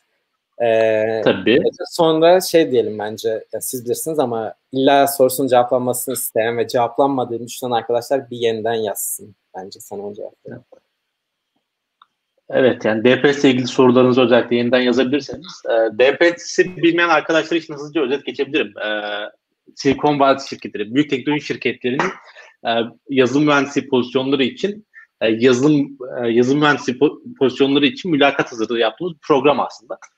E, programda e, yaklaşık hani 14 hafta süren bir programdı. Önümüzdeki dönem daha uzun bir e, program olacak ve e, bu dönem e, başvurmak isteyen arkadaşlar için e, sonbahardaki işe alım dönemi için son DPS olacak. E, yaz ve bahar dönemini birleştirmeyi e, birleştiriyoruz burada. E, program programın genel amacı bahsettiğim gibi bu yazılım mühendisi pozisyonlarının mülakatlarını hazırlanmak. E, programda ilk başta e, CV nasıl hazırlanır da başlayıp e, bir mülakat sürecini aslında simüle etmeye çalışıyoruz. İlk haftalarda CV nasıl hazırlanır? Sonraki haftalarda e, davranışsal mülakatlarda e, neler ne tarz e, sorulara karşılaşıyorsunuz? Ne tarz cevaplar vermelisiniz? Nasıl mühendis gibi e, cevap verirsiniz konularına değiniyoruz. Sonrasında te, e, teknik tarafa, e, teknik mülakatlara değinmeye başlıyoruz. E, program sonunda da hatta teknik mülakatları birkaç adım öteye, öteye taşımaya başlıyoruz. E, program kesinlikle bir e, algoritma ya da veri yapıları çalışma grubu değil. E, zaten programa başvurduğunuz zaman da e, algoritma ve veri yapıları bilginizin belli bir e, limitin üstünde olmasını bekliyoruz. Ee, ki zaten bahsettiğimiz gibi programın temel amacı mülakatları hazırlamak. Bu teknik mülakatlarla ilgili konuşurken de %90 ihtimalle sorunun çözümü hakkında konuşmuyoruz zaten.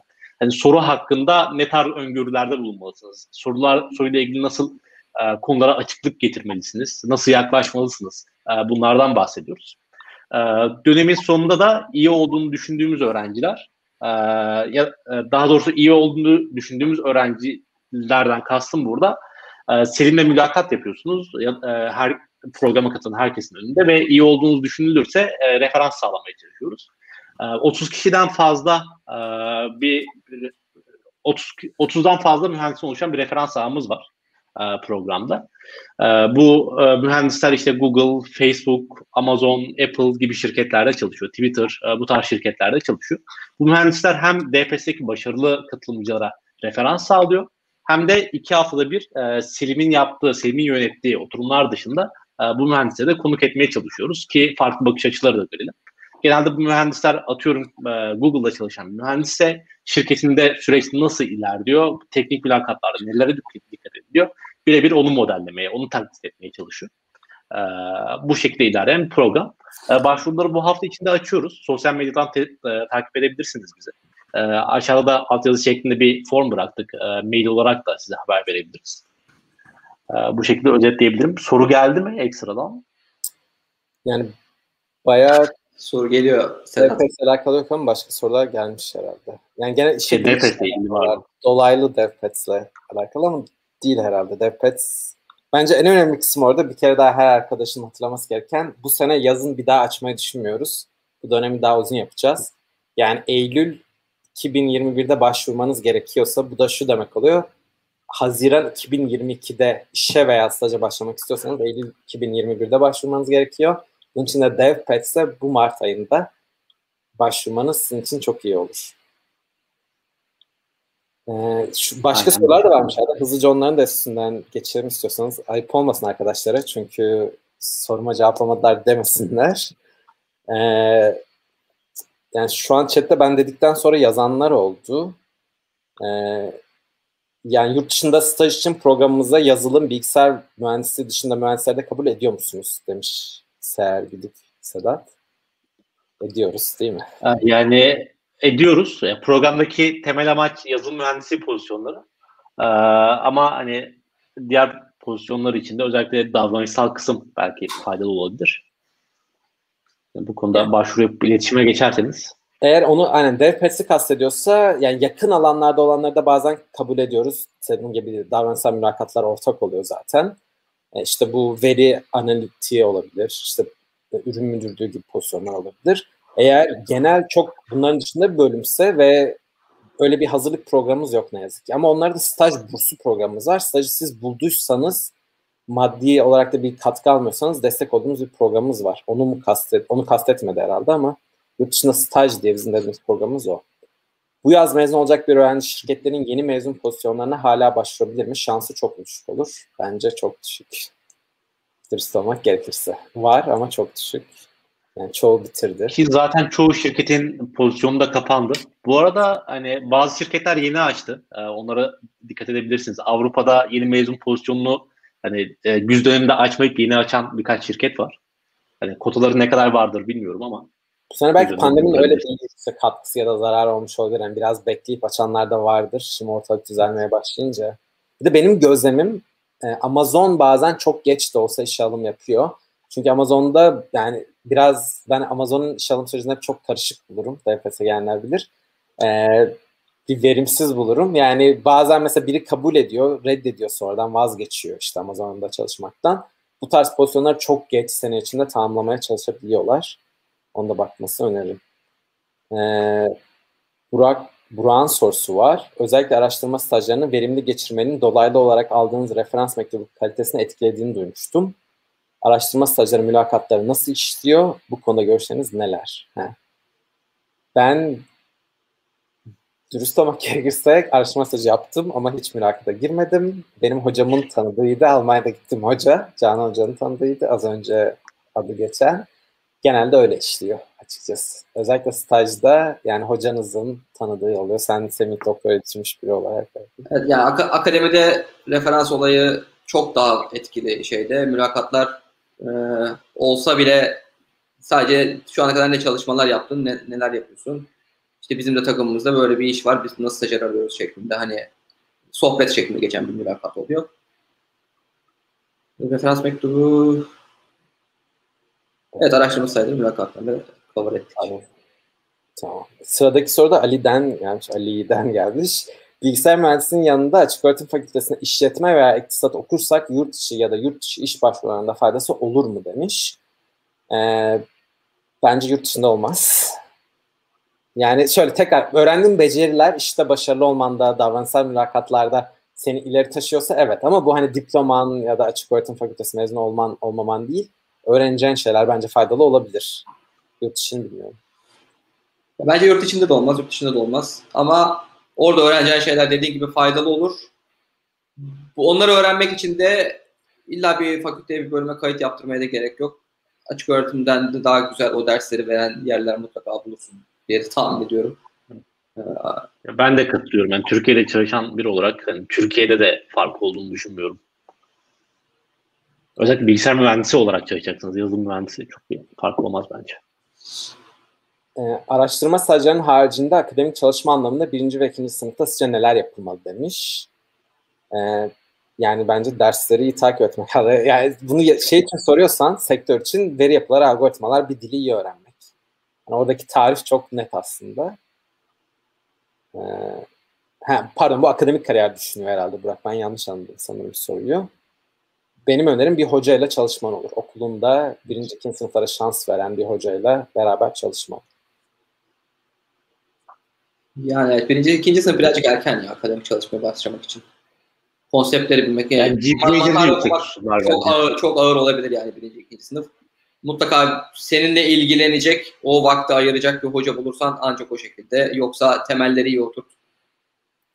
Yani aynı arkadaşımız Burak demiş ki hala hazır araştırma stajı yapıyormuş zaten. Verimli geçirmek için ekstra öneriniz var mı demiş. Yoksa yani iş araştırmaysa olabildiğince ne kadar makale okursan o kadar iyi. Çünkü araştırmalarda birazcık şey sıkıntısı oluyor bu sefer.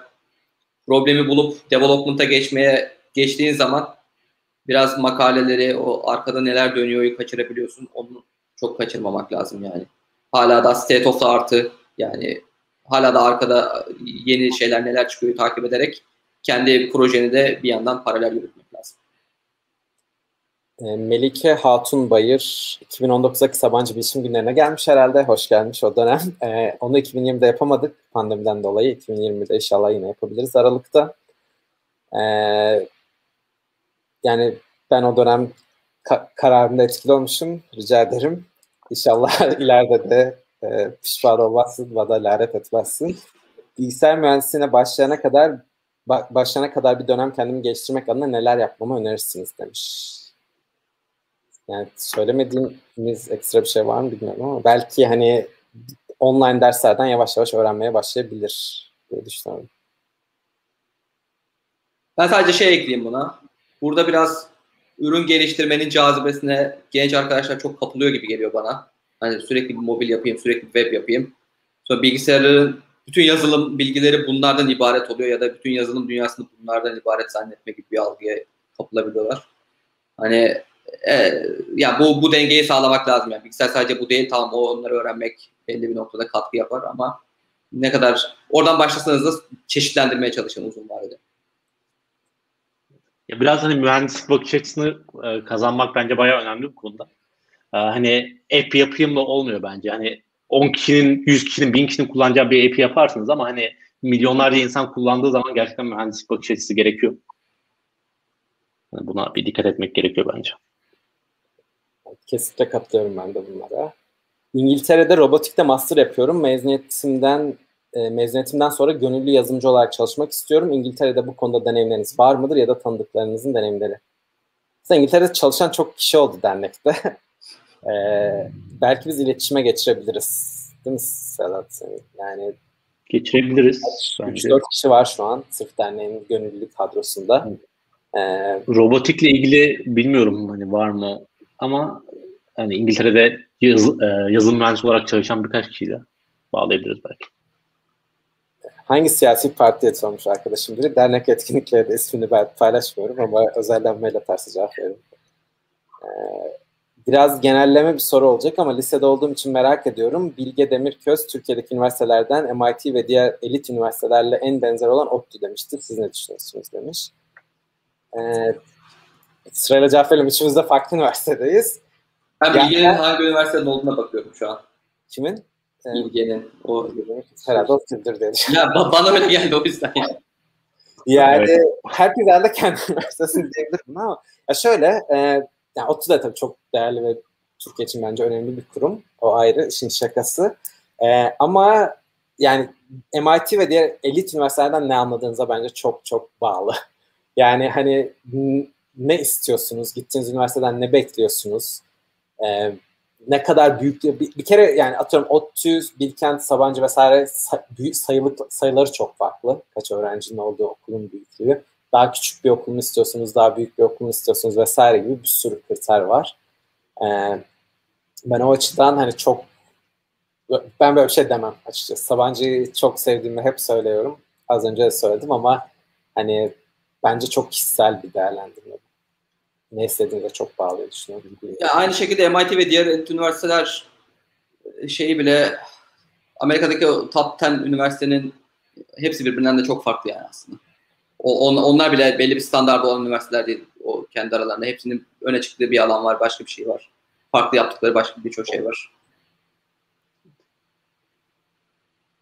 Ee, kesişen yollar katılım belgesi veriyor. Hayır. Bizde o tarz şeyler yok. Belki olmalı başa buradan mesaj. Ee, İstanbul'da okuma, okumamak ne zaman? Bunu cevap verdik aslında ama yeni bir daha sormuş 4 dakika önce. Evet, okumamak olur mu diye. Yani pardon çok açık olmamıştı. Bunu sormamın sebebi İstanbul'da konferans, seminer, yarışmalar olması bunun network yaratması. Bu doğru bir nokta herhalde bilmiyorum. Daha... Ben bunu şu konuda cevaplamak istiyorum. Ee, ben 2015'te İTÜ'ye başladım ve ilk iki yılım gerçekten İstanbul'da konferanslara katılmakla geçti. Ee, yani İstanbul'da katıldığım çoğu konferansta direkt e, çok fazla nasıl denir hani böyle buzzword denir ya böyle veri bilimi, yapay zeka, işte büyük veri falan tarzı çok fazla kelime havalarda uçuyordu. Ee, ya katıldığınız konferansları iyi arayıp bulmak lazım. Ya ben yani, Türkiye'deki büyük şirketlerin büyük teknoloji konferanslarına katıldım.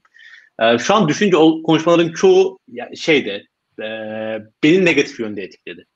Çoğu konuşmacı der ki hani GPA önemsizdir. Çoğu konuşmacı der ki akademik hayat önemsizdir. Yani o zaman katılıyordum. Keşke katılmasaydım. Ee, hani bence biraz dikkatli seçtikten sonra o kadar fazla konferans yok İstanbul'da. Okay. O zaman e, bilgisayarla hiç alakası olmayıp dersleri iyi olan bir öğrencinin üniversite için bilgisayar mühendisi seçmesi çok mu yanlış, yanlış demiş senin herhalde lise öğrencisi. Bence kesinlikle değil. Eğer Hatta bu çok iyi bir şey ya. Ben direkt bunu söyleyeyim. Yani hani bilgisayarla alakası şimdi bizim zamanımızda şey vardı. Bilgisayarla alakalı olması işte oyun oynama, işte bilgisayarla vakit geçirmek böyle bazı şeyler yapmak. Ben hiç öyle bir altyapıdan gelmiyordum. Matematiğim iyiydi ve sadece orada girebildim. Yani bir bilgisayar başına oturduğumda dikkatimi dağıtacak çok fazla bir şey olmuyordu. Ben bu iyi bile bir şey bence. Burak cevaplarınız için teşekkür etmiş. Pardon Sedat bir şey diyecek miydin? Yok katılıyorum dedim ben de. Ee, biz de sorular için teşekkür ediyoruz. Ee, dijital oyun tasarımı nasıl gece parlak mı demiş Hüseyin. Var mı oyun alanında tecrübeli olan? Hiçimizin de bildiği bir alan değil. Yani bence ama her tekrar bence her dijital her şeyin geleceği parlak. Yani öyle bir yere gidiyoruz. Yani hepsinde daha doygunluk noktasına bence doygunluk noktasının çok uzandayız. Yurt dışında backend developer için roadmap önerebilir misiniz? PC mühendisi PC bilgisayar mühendisliği mi oluyor? Bilgisayar mühendisliği 3. sınıftayım. Ee, yani ben soruyu tam yani hani bence eğer üniversite 3. sınıftaysa hani backend developer olmak için illa değil de iyi mühendis olmak için bence bir yol haritası çizmeli. O da yani işte öğrenir zaten hani bunların ya o işe girmeyi hedeflemeli diye düşünüyorum ben. Çok iyi bir yerde işe girmeyi ki şirkette öğren. Ee, onu da çok konuştuk. Evet. Microsoft sertifikaları bla bla yurt dışında bir pozitif etkisine şahit oldunuz mu acaba?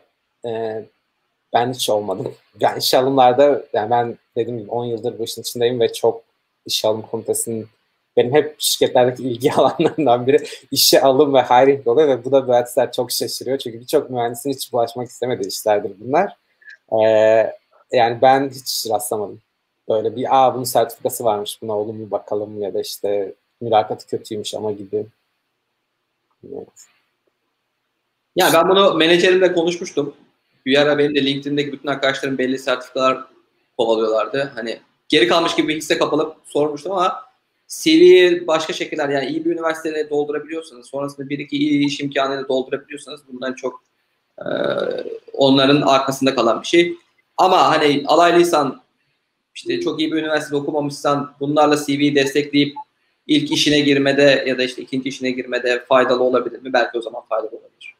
Yani bir de bizim Silikon Vadisi firmalarında hep söyledik onu mülakatlar çok teknik.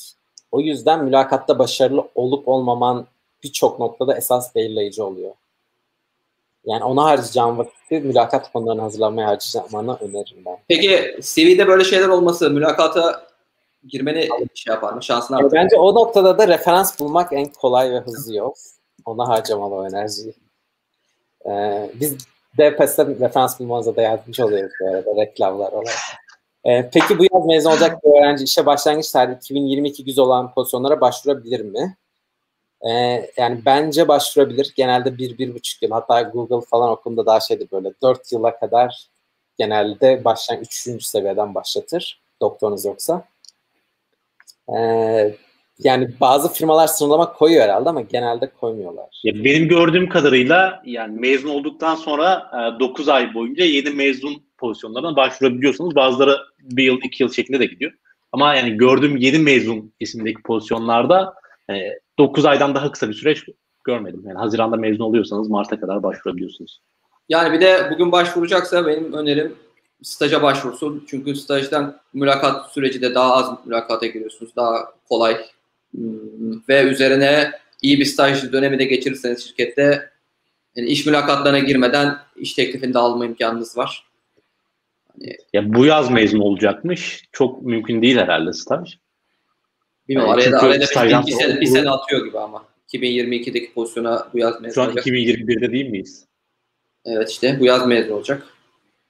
Tamam, bu yaz mezun olacak. Eylül'de başvuracak. Sonraki yıl başlayacak gibi anladım ben. Yani bir de şöyle bir şey oluyor.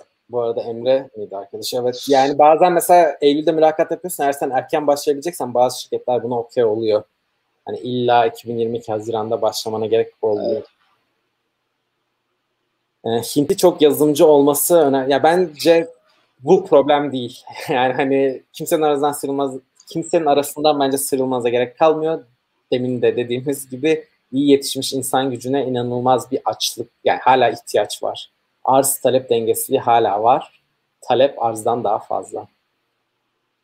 E, DPS ile ilgili merak ettiği bir şey varmış Enver'in. E, nasıl bir sınava nasıl bir kıstas koyuyoruz Sedat bunu açıklamak ister misin? 5 sorudan fazla çözenler mi? İlk 20 kişi gibi mi? Şöyle ya bu dönem belki bunu daha net e, yazsak güzel olacak. E, ya temel sorular var orada. Bazı temel soruların puanları daha yüksek. E, puanları kapalı tutuyoruz ama hani gayet de açık oluyor aslında. E, bazı soruların gerçekten temel veri yapılarını aradı. E, genelde e, yaklaşık bir belli bir kota koyuyoruz ama o kotanın e, altında kalıp limitte kalan birkaç öğrenciyle iyi öğrenciyi almaya çalışıyoruz. Ee, yani mesela e, ilk genelde evet ilk 20 kişiyi alalım şeklinde bir yol izliyoruz ama 25. öğrenciyi de alabiliyoruz eğer 20 ile 25 arasında çok fark yoksa o 5 kişiyi de dahil edebiliyoruz. Ama dediğim gibi bu limitte kalan öğrenciler biraz e, CV'lerine bakıyoruz, e, transkriptlerine bakıyoruz. Bu şekilde. Ee, Bilgi Demirköz ODTÜ'de öğretim görevlisiymiş. Bilmemek bizim ayıbımız. Kusura bakmasın soran arkadaş. Ama benim MIT ve ODTÜ ile alakalı cevabım yine aynı. Ee, yani Do the Five demiş. Bu Covid'deki işte maske tak vesaire olayı değil mi? Başka bir alt anlamı yok kaçırdığım. Ee, hocam mekatronik mühendisliği nasıl buluyorsunuz? Mekatronikten software engineering olmak için neler yapmamız lazım? Yani Bence cevap aynı. yani bir yazılım dilini öğrenmek web algoritmalar bizim mülakatlarda hep aynı. Sonra DPS'e katılmak. Değişmiyor yani. Aynen DPS'e katılmak. Ee, mülakatlar çok birbirinin benzeri. Altyapınız ne olursa olsun. Eğer buysa mühendislikte kastı hani bir Silikon firmasına giriş pozisyonuysa yapacağı şey aynı. Ee, bilmiyorum. Hızla geçiyorum o zaman sizin durdurursunuz. Bilgisayar mühendisliğinin bu denli popüler olması sizce ileride önünü kapatır mısın? Bence şu aşamada ondan uzağız da kapanacak olmasından. Yani belki 10 yıl sonra konuşabiliriz bunu ama mülakatlarda GitHub profili ne kadar etki ediyor? Özellikle yeni mezun için. Benim gözlemim büyük şirketlerde çok etki etmiyor. ama Benim GitHub profilim boş. Bunu direkt söyleyeyim ya. Yani küçük bir startup'a başvuruyorsanız hani belli teknolojilerde spesifik uzmanlığınız varsa okey ama hani burada konuştuğumuz şirketler için bence de onun yerine referans arayın. Aynen. Ee, ama yani startupları biz çok konuşmuyoruz ama orada farklı bir işe alım süreci dönüyor. Lisanstan hemen sonra atıyorum Google'da SE pozisyonda işe başlamak veya güzel bir master sonrası işe başlamak. Uzun vade üzerinde konuşabileceğimiz bir fark olur mu bu iki seçim arasında? Ben kesinlikle şansım varsa lisanstan sonra başlamanı öneririm. Yani şirkette iki senede kazanacağın tecrübe hem şirkette yükselme açısından hem sektördeki yani bilgi birikim vesaire açısından bence daha kıymetli olur. Aksini düşünen yoksa devam ediyorum. Mülakatlarda bize daha önce karşılaştığımız zor bir durum olup olmadığını, varsa bu problemi nasıl aştığımızı soruyorlar. Bu tarz sorularda şimdi beklenti nedir diye sormuş arkadaş. Bu tam DevPets'te belki de 5 hafta, hani en az 2-3 hafta bu konuştuğumuz konular bunlar. Ee, başında 3-4 hafta bayağı bir davranışsal mülakatları konuşuyoruz. Yani hızlı bir cevap, şimdi cevapsız bırakmak istemem. Özellikle izlediyse 2,5 saattir izliyor arkadaş ama benim önerim birkaç şey. Bir, gerçek hikayelerinizin olması, uydurmamanız. El, illa uyduracaksanız hani çok iyi çalışıp senaryolarınızı iyi hazırlamanız. Ee, çünkü böyle hani çok inanmadığınız bir cevabı verdiğinizde bir sonraki soruda çok net belli oluyor bir önceki cevabınızın uydurma olduğu. Ee, yani Se Sedat da bilir DFS derslerinde de bunu çok yaşıyoruz. Biri böyle hani bir cevap vermiş olmak için veriyor. Sonra follow up sorusunda çok kötü tökezliyor. Ee, yani ikincisi bence daha üniversite erken yıllardaysanız işte ekip projeleri yapmak, e, kulüplere, derneklerde gönüllü olmak, kulüplerde gönüllü olmak, partilerde gönüllü olmak. Yani birileriyle çalışacağınız ortamlarda bulunmak bence bu tarz ya gerçek tecrübe kazanmanız gerekiyor bence bu mülakatlarda başarılı olabilmeniz için. Bunlar biraz bir yandan kolay sorular ama bir yandan da böyle iki ay çalışıp kazanılabilecek tecrübeler değil. Gerçek hayat tecrübeniz ne kadar fazlaysa o alanlarda bence bu mülakatlarda da o kadar başarılı olursunuz. Bu soru özelinde de genel davranışsal mülakat soruları özelinde de. Ee, cevap geçiyorum o zaman. Ee, harika bir iş yaptınız demiş. Öz, Özgür Özen benim e, liseden fizik hocam. e, selamlarımı iletiyorum ben de. Teşekkür ediyoruz. Öğrenci olduğumuz için staj ya da part-time iş tecrübelerimiz daha iyi, tecrübelerimiz daha iyi olsa beklenen zorluk hikayesini bulmakta zorlanıyorum demiş. Tam anlamadım ben. Sorayım. Bu deminki sorunun devamı. Ee, behavioral mülakatlar. Anladım. Pardon. Ee, yani bence o zaman bu biraz şeyde öğrencilikte haklısın. Çünkü çok tek odaklı. Proje bile olsa bir derste işte 3 kişi de yapıyorsunuz. Bir hafta, 2-3 haftada bitiyor. Ee, bunun önüne geçmek için yani benim tavsiyem dediğim gibi bu tecrübeyi kazanacağın işler yapmak. İşte kulüp aktivitesi olur, dernek olur yine söylüyorum. Birileriyle burada bir de illa teknik problem olması gerekmiyor bence. Bu tarz sorularda teknik olmayan bir alanda da cevap vermeyi genelde kabul ediyorlar. Çünkü orada davranışsal mülakat oluyor bunlar. O davran yani tabii ki teknik bir alanda verirseniz daha iyi o cevabı. Ama eğer kötü bir teknik cevaptansa teknik olmayan bir alanda yaşadığınız bir problem. Onu nasıl çözdünüz? Bence kesinlikle daha iyi. Aslında şeyi konuşalım istersen Selim. Ee, yani bu cevaplar, bu sorular sonunda neyi görmeyi bekliyorlar? Yani buna bence o hani test edilmek, ölçülmek istenen şey üzerinden de senaryo yazılacaksa illa yaşamaya da gerek yok. Ben Amazon mülakatında tamamen salladım yani bir tane hikaye. Ee, adam da zorladı. Sonra sallamaya devam etti. bir sıkıntı çıkmadı. Ee, ama yani çünkü ne istediğini biliyordum. Bence biraz hani ne, ne görmek istiyorlar onu, onu konuşursak daha faydalı olur. Olur yani arkadaş daha açsın istiyorsan. Yani şu an mı konuşalım diyorsun yoksa soruyu yani, bunu yani Yani ya öyle şey var. Yani sizin arıza bir tip olmadığınızı görmek istiyor. Yani arkadaşınıza fikir halinize düştüğünüzde bunu bir kere e, medeni çerçevede halletmeniz lazım. Uygun formatta işte hoca ile iletişime geçecekseniz asistanla öğrencilik hikayesi için bahsediyorum. Hoca ile iletişime geçmek için şikayet edecekseniz diyeyim. Yani şikayet etmek, raporlamak sıkıntılı bir şey değil ama bunu işte usulünce yapıp yapmıyor musunuz? Fikrinizi savunurken e, fikrinizi örneğin işte data oriented dedikleri bir şey var. Yani bir veriye dayanarak şekline mi savunuyorsunuz? Yani bu tip şeyleri e, aslında ölçmeye çalışıyorlar arkada. Yani bunlarla ilgili hikayenizi bu, bu çerçevede şekillendirirseniz faydalı olabilir. Daha senin ekleyeceğin ayrı dimension. Yani biz zaten DPS'de aslında özellikle ödev olarak da veriyoruz. İşte Amazon'un yaz e, hazırladığı ve böyle dışarıya da açtı Amazon değerleri diye bir liste var. Mesela işte Amazon'a başlıyorsanız bence o listeyi iyi çalışmak önemli. E, bu tarz hazırlıklar yapmak önemli. Semih'in dediği gibi cevap yani spesifik bir cevaptansa bakış açınızı şekillendirmesi açısından bu hazırlıkların faydası oluyor. Ee, hızlı devam ediyorum. 3 aydır data scientist olarak çalışıyormuş arkadaş. Yurt dışına başvurabilir miyim diyor. Bence yani başvurmak istersen başvurursun. Çok süre sınırlaması yok. Parayla da değil zaten. Evet. Ee, 2022 ilk başvuru tarihi konusunda bilgi. Bu alabilir miyiz demiş ama tam anlamadım. Bir daha açarsa. DPET mi? DPET başvuru tarihleri mi? Yani şu 2-3 güne başlıyor. Ee, bir listede paylaşmıştık. Haberdar olmak isterse oraya e-mailini bırakır. Bu yani şunu dedik. Onu mu diyor acaba bilmiyorum. Bu Mart'ta başvuranlarla yaz ortasına kadar hatta belki sonuna kadar bir dönem götüreceğiz. Sonra hemen Eylül 2021'de yani bu Eylül'de onların başvurularını yapmaya başlayacağız. Bu başvurularda 2022 yazı staj veya 2022 Haziran işe başlama için olacak. Demediğimiz oydu. Bu benim bilgisayarımda daha iyi FPS almam için hangi parçaları edinmem lazım. Sorluyorum biz bilmiyorum ama bilmiyorsa ben kardeşimi benim bilgisayar ben telefonlarım bile kardeşim alıyor. Ben o kadar bir anlamda teknoloji özürlüyüm. Ee, son sorum demiş Selin. Belki ilgi alanınız değil ama uçak ve uzay mühendisi okuyup Amerika'da çalışan kişiler var mı çevrenizde? Yani bunu araştıralım istiyorsa bize yazsın info.cpets.org'dan. Danışmanlık ağımızda var mı? Benim aklıma kimse gelmedi ama belki. Ya ağ yok da konuk alabiliriz. Benim Georgia Tech'ten bir arkadaşım. Bu da olabilir.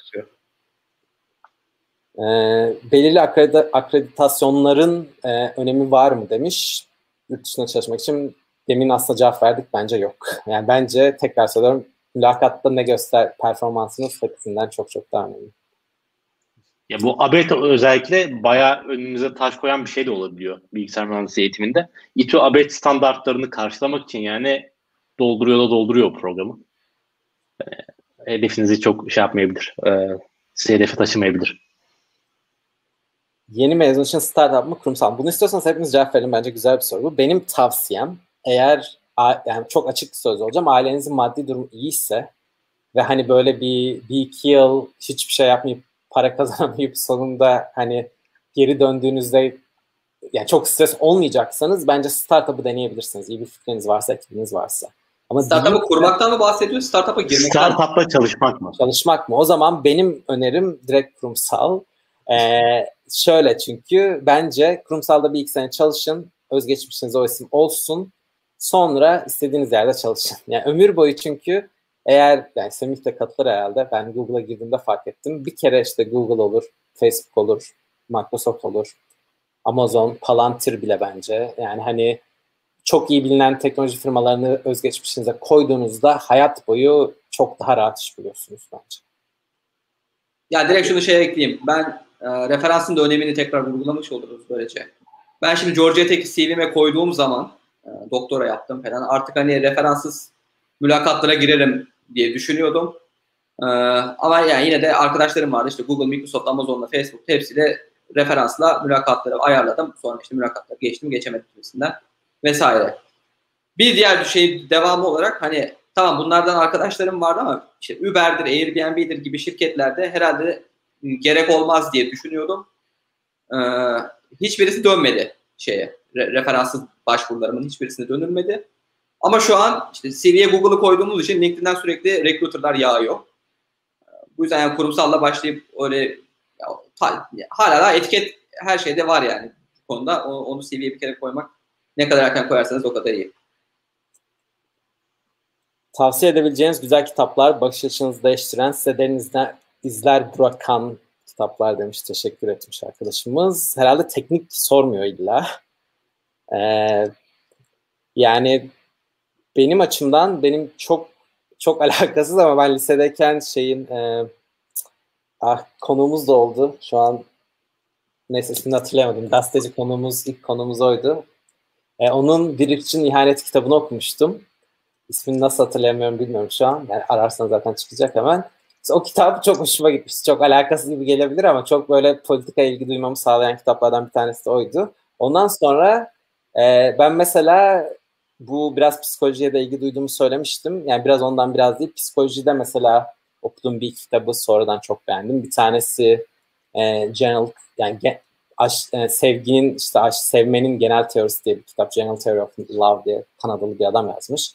Bana çok ilginç ve güzel gelmişti. E, onun dışında ben Eckhart Tolle'nin Şimdinin Gücü vardır. Bu hani çok Eckhart Tolle hayranları ve takip edenler vardır.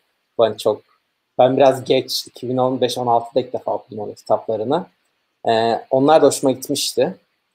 Onun dışında da bir 2000 mesela 7'de ya da 15 yıl olmuş neredeyse. Ee, Etkili İnsanların Yedi Alışkanlığını okumuştum. Stephen Covey miydi soyadı? Çok eski bir kitap. 90'larda yazdığı kitap. Ee, mesela o kitabı da çok beğenmiştim. Hala da çok iyi yazılmış bir kitap olduğunu düşünüyorum. Aklıma gelenler bunlar. Rıdvan Akar'dı bu arada.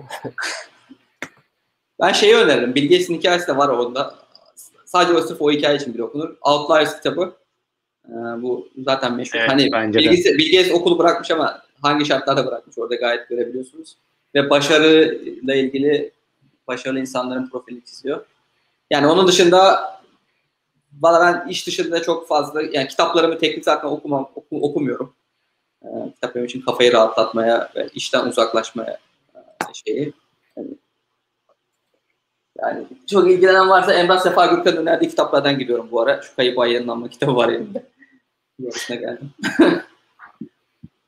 çok, çok hızlı. Outliers bence de bayağı iyi bir kitap. Tamam o hızlıca devam ediyorum. Bitirmek istiyoruz arkadaşlar. Ondan artık soru sorma. Eğer çok acil değilse sormazsanız iyi olur diyeceğim. Bu arada şeyi de belirteyim. Ee, yani biz işte Sedat'la bölüm konuştuk. Ee, ve bundan sonra da şey yapmayı planlıyoruz stajlar üzerine, işte akademik kariyer üzerine daha spesifik yayınlar. Şu an kariyer planlaması üzerine Selim'i burada bulunca herkes bütün soruları yığdı ama yayından devamı gelecek yani. Aynen bir de kanalda bir sürü de video var aslında bu konularda. Ben belki de hani lise üniversite öğrencisi ne yapmalıyım, nasıl geliştirmeliyim diyenler vizyonlarını geliştirmek için bence çok faydalı. Bir sürü video izleyin derim ben. Özellikle bizim kanaldan. Ee, Batuhan Şener sormuş. Ee, iyi gelişmiş mühendislik kavramı okul prestijiyle doğrudan bağdaştırılabilir mi? Gazi Bilgisayar Mühendisliği birinci sınıf öğrencisiyim. Acaba tekrardan sınava girsem mi diye düşünüyorum. Yoksa doğru adımları atarak bir Sabancı Koç mezunuyla mezun olduktan sonra kısa vadede aynı kariyeri elde edebilir miyim demiş. Yani benim düş bunu aslında çok yine cevapladık.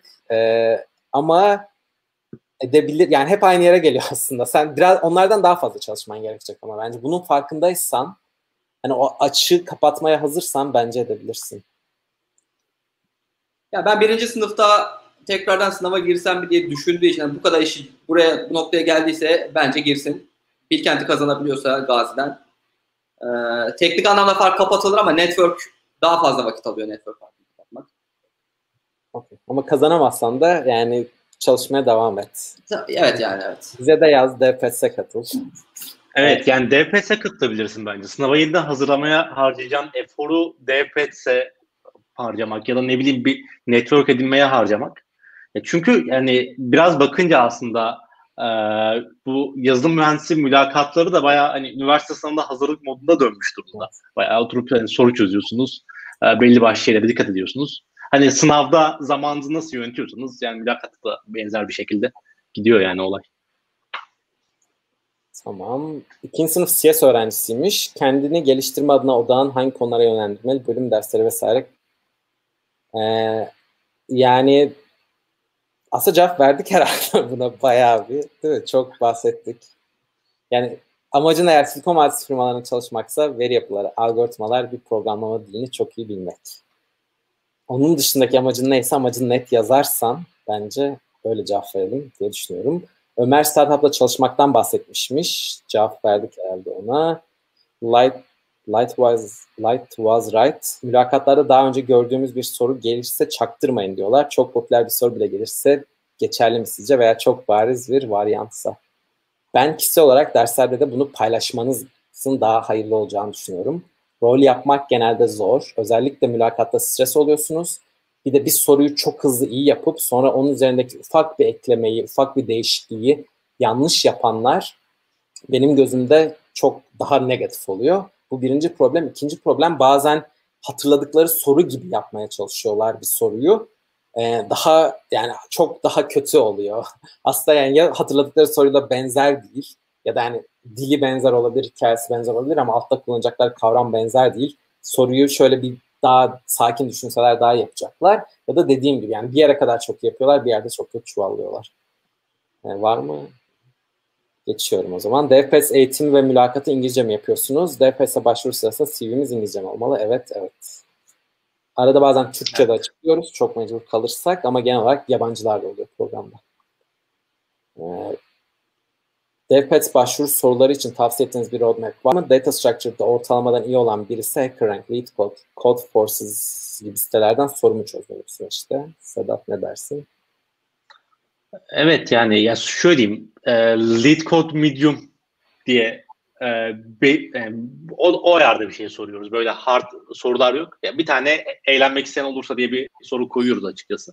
Bu arada bu DPET e, şeyi önelemesi e, yaklaşık 6 saatlik e, bir test oluyor. Yani oturup aralıksız çözerseniz e, ve yani tüm konulara hakimseniz 2,5 saatte falan tamamını çözebiliyorsunuz. E, 2,5-3 saatte. 5 e, soru 6 saat şeklindeydi geçen dönem. Bu, bu dönem de o şekilde olacak. Yani hani aslında zaman ayırdığınız zaman bu testi geçebiliyorsunuz. Bizim burada aradığımız biraz aslında e, programda da gerçekten zaman ayırmanızı istiyoruz. E, işte haftalık toplantılar olsun, toplantılar dışında oturup e, kendinizin yaptığı hazırlıklar olsun. Hem teknik taraf için hem davranışsal taraf için. Ve hani programa devam e, düzenli devam etmenizi etmenizi istiyoruz. Senin de söyle hani sınavım vardı e, geçerli bir bahane değil. O yüzden hani aslında bu testte de dolaylı yoldan bunu arıyoruz. Bol miktarda zaman veriyoruz. Hani çok iyi olmasanız bile e, zaman ayırınca çözülecek sorular. E, HackerRank Lead Code okey bence. Code Forces yani çok e, abartmadığımız sürece okey. 2022 yılında mezun olacak arkadaşımız ne zaman başvurmalıyım demiş. Şimdi Mart'ta. DPS. Ee, kitapları teknik sormamış. TMH teşekkür etmiş. Ee, Hasan yazmış. İstatistiklerimizde yoksa Sedat mı güncelleyelim. Selam ee, selam. Evet. Selamlar. Evet, Hasan çok kısa katılmıştı. ee, selam Hasan bu arada. Mezun sayabiliyoruz herhalde bu mesajı yazdığına göre. Bence ekleyelim istatistiklerimizi rapor ediyor muyduk Hasan hatırlamıyorum ama DFS programı bana çok şey kattı. Geçen yaz Google Meet'te step intern yaptım demiş.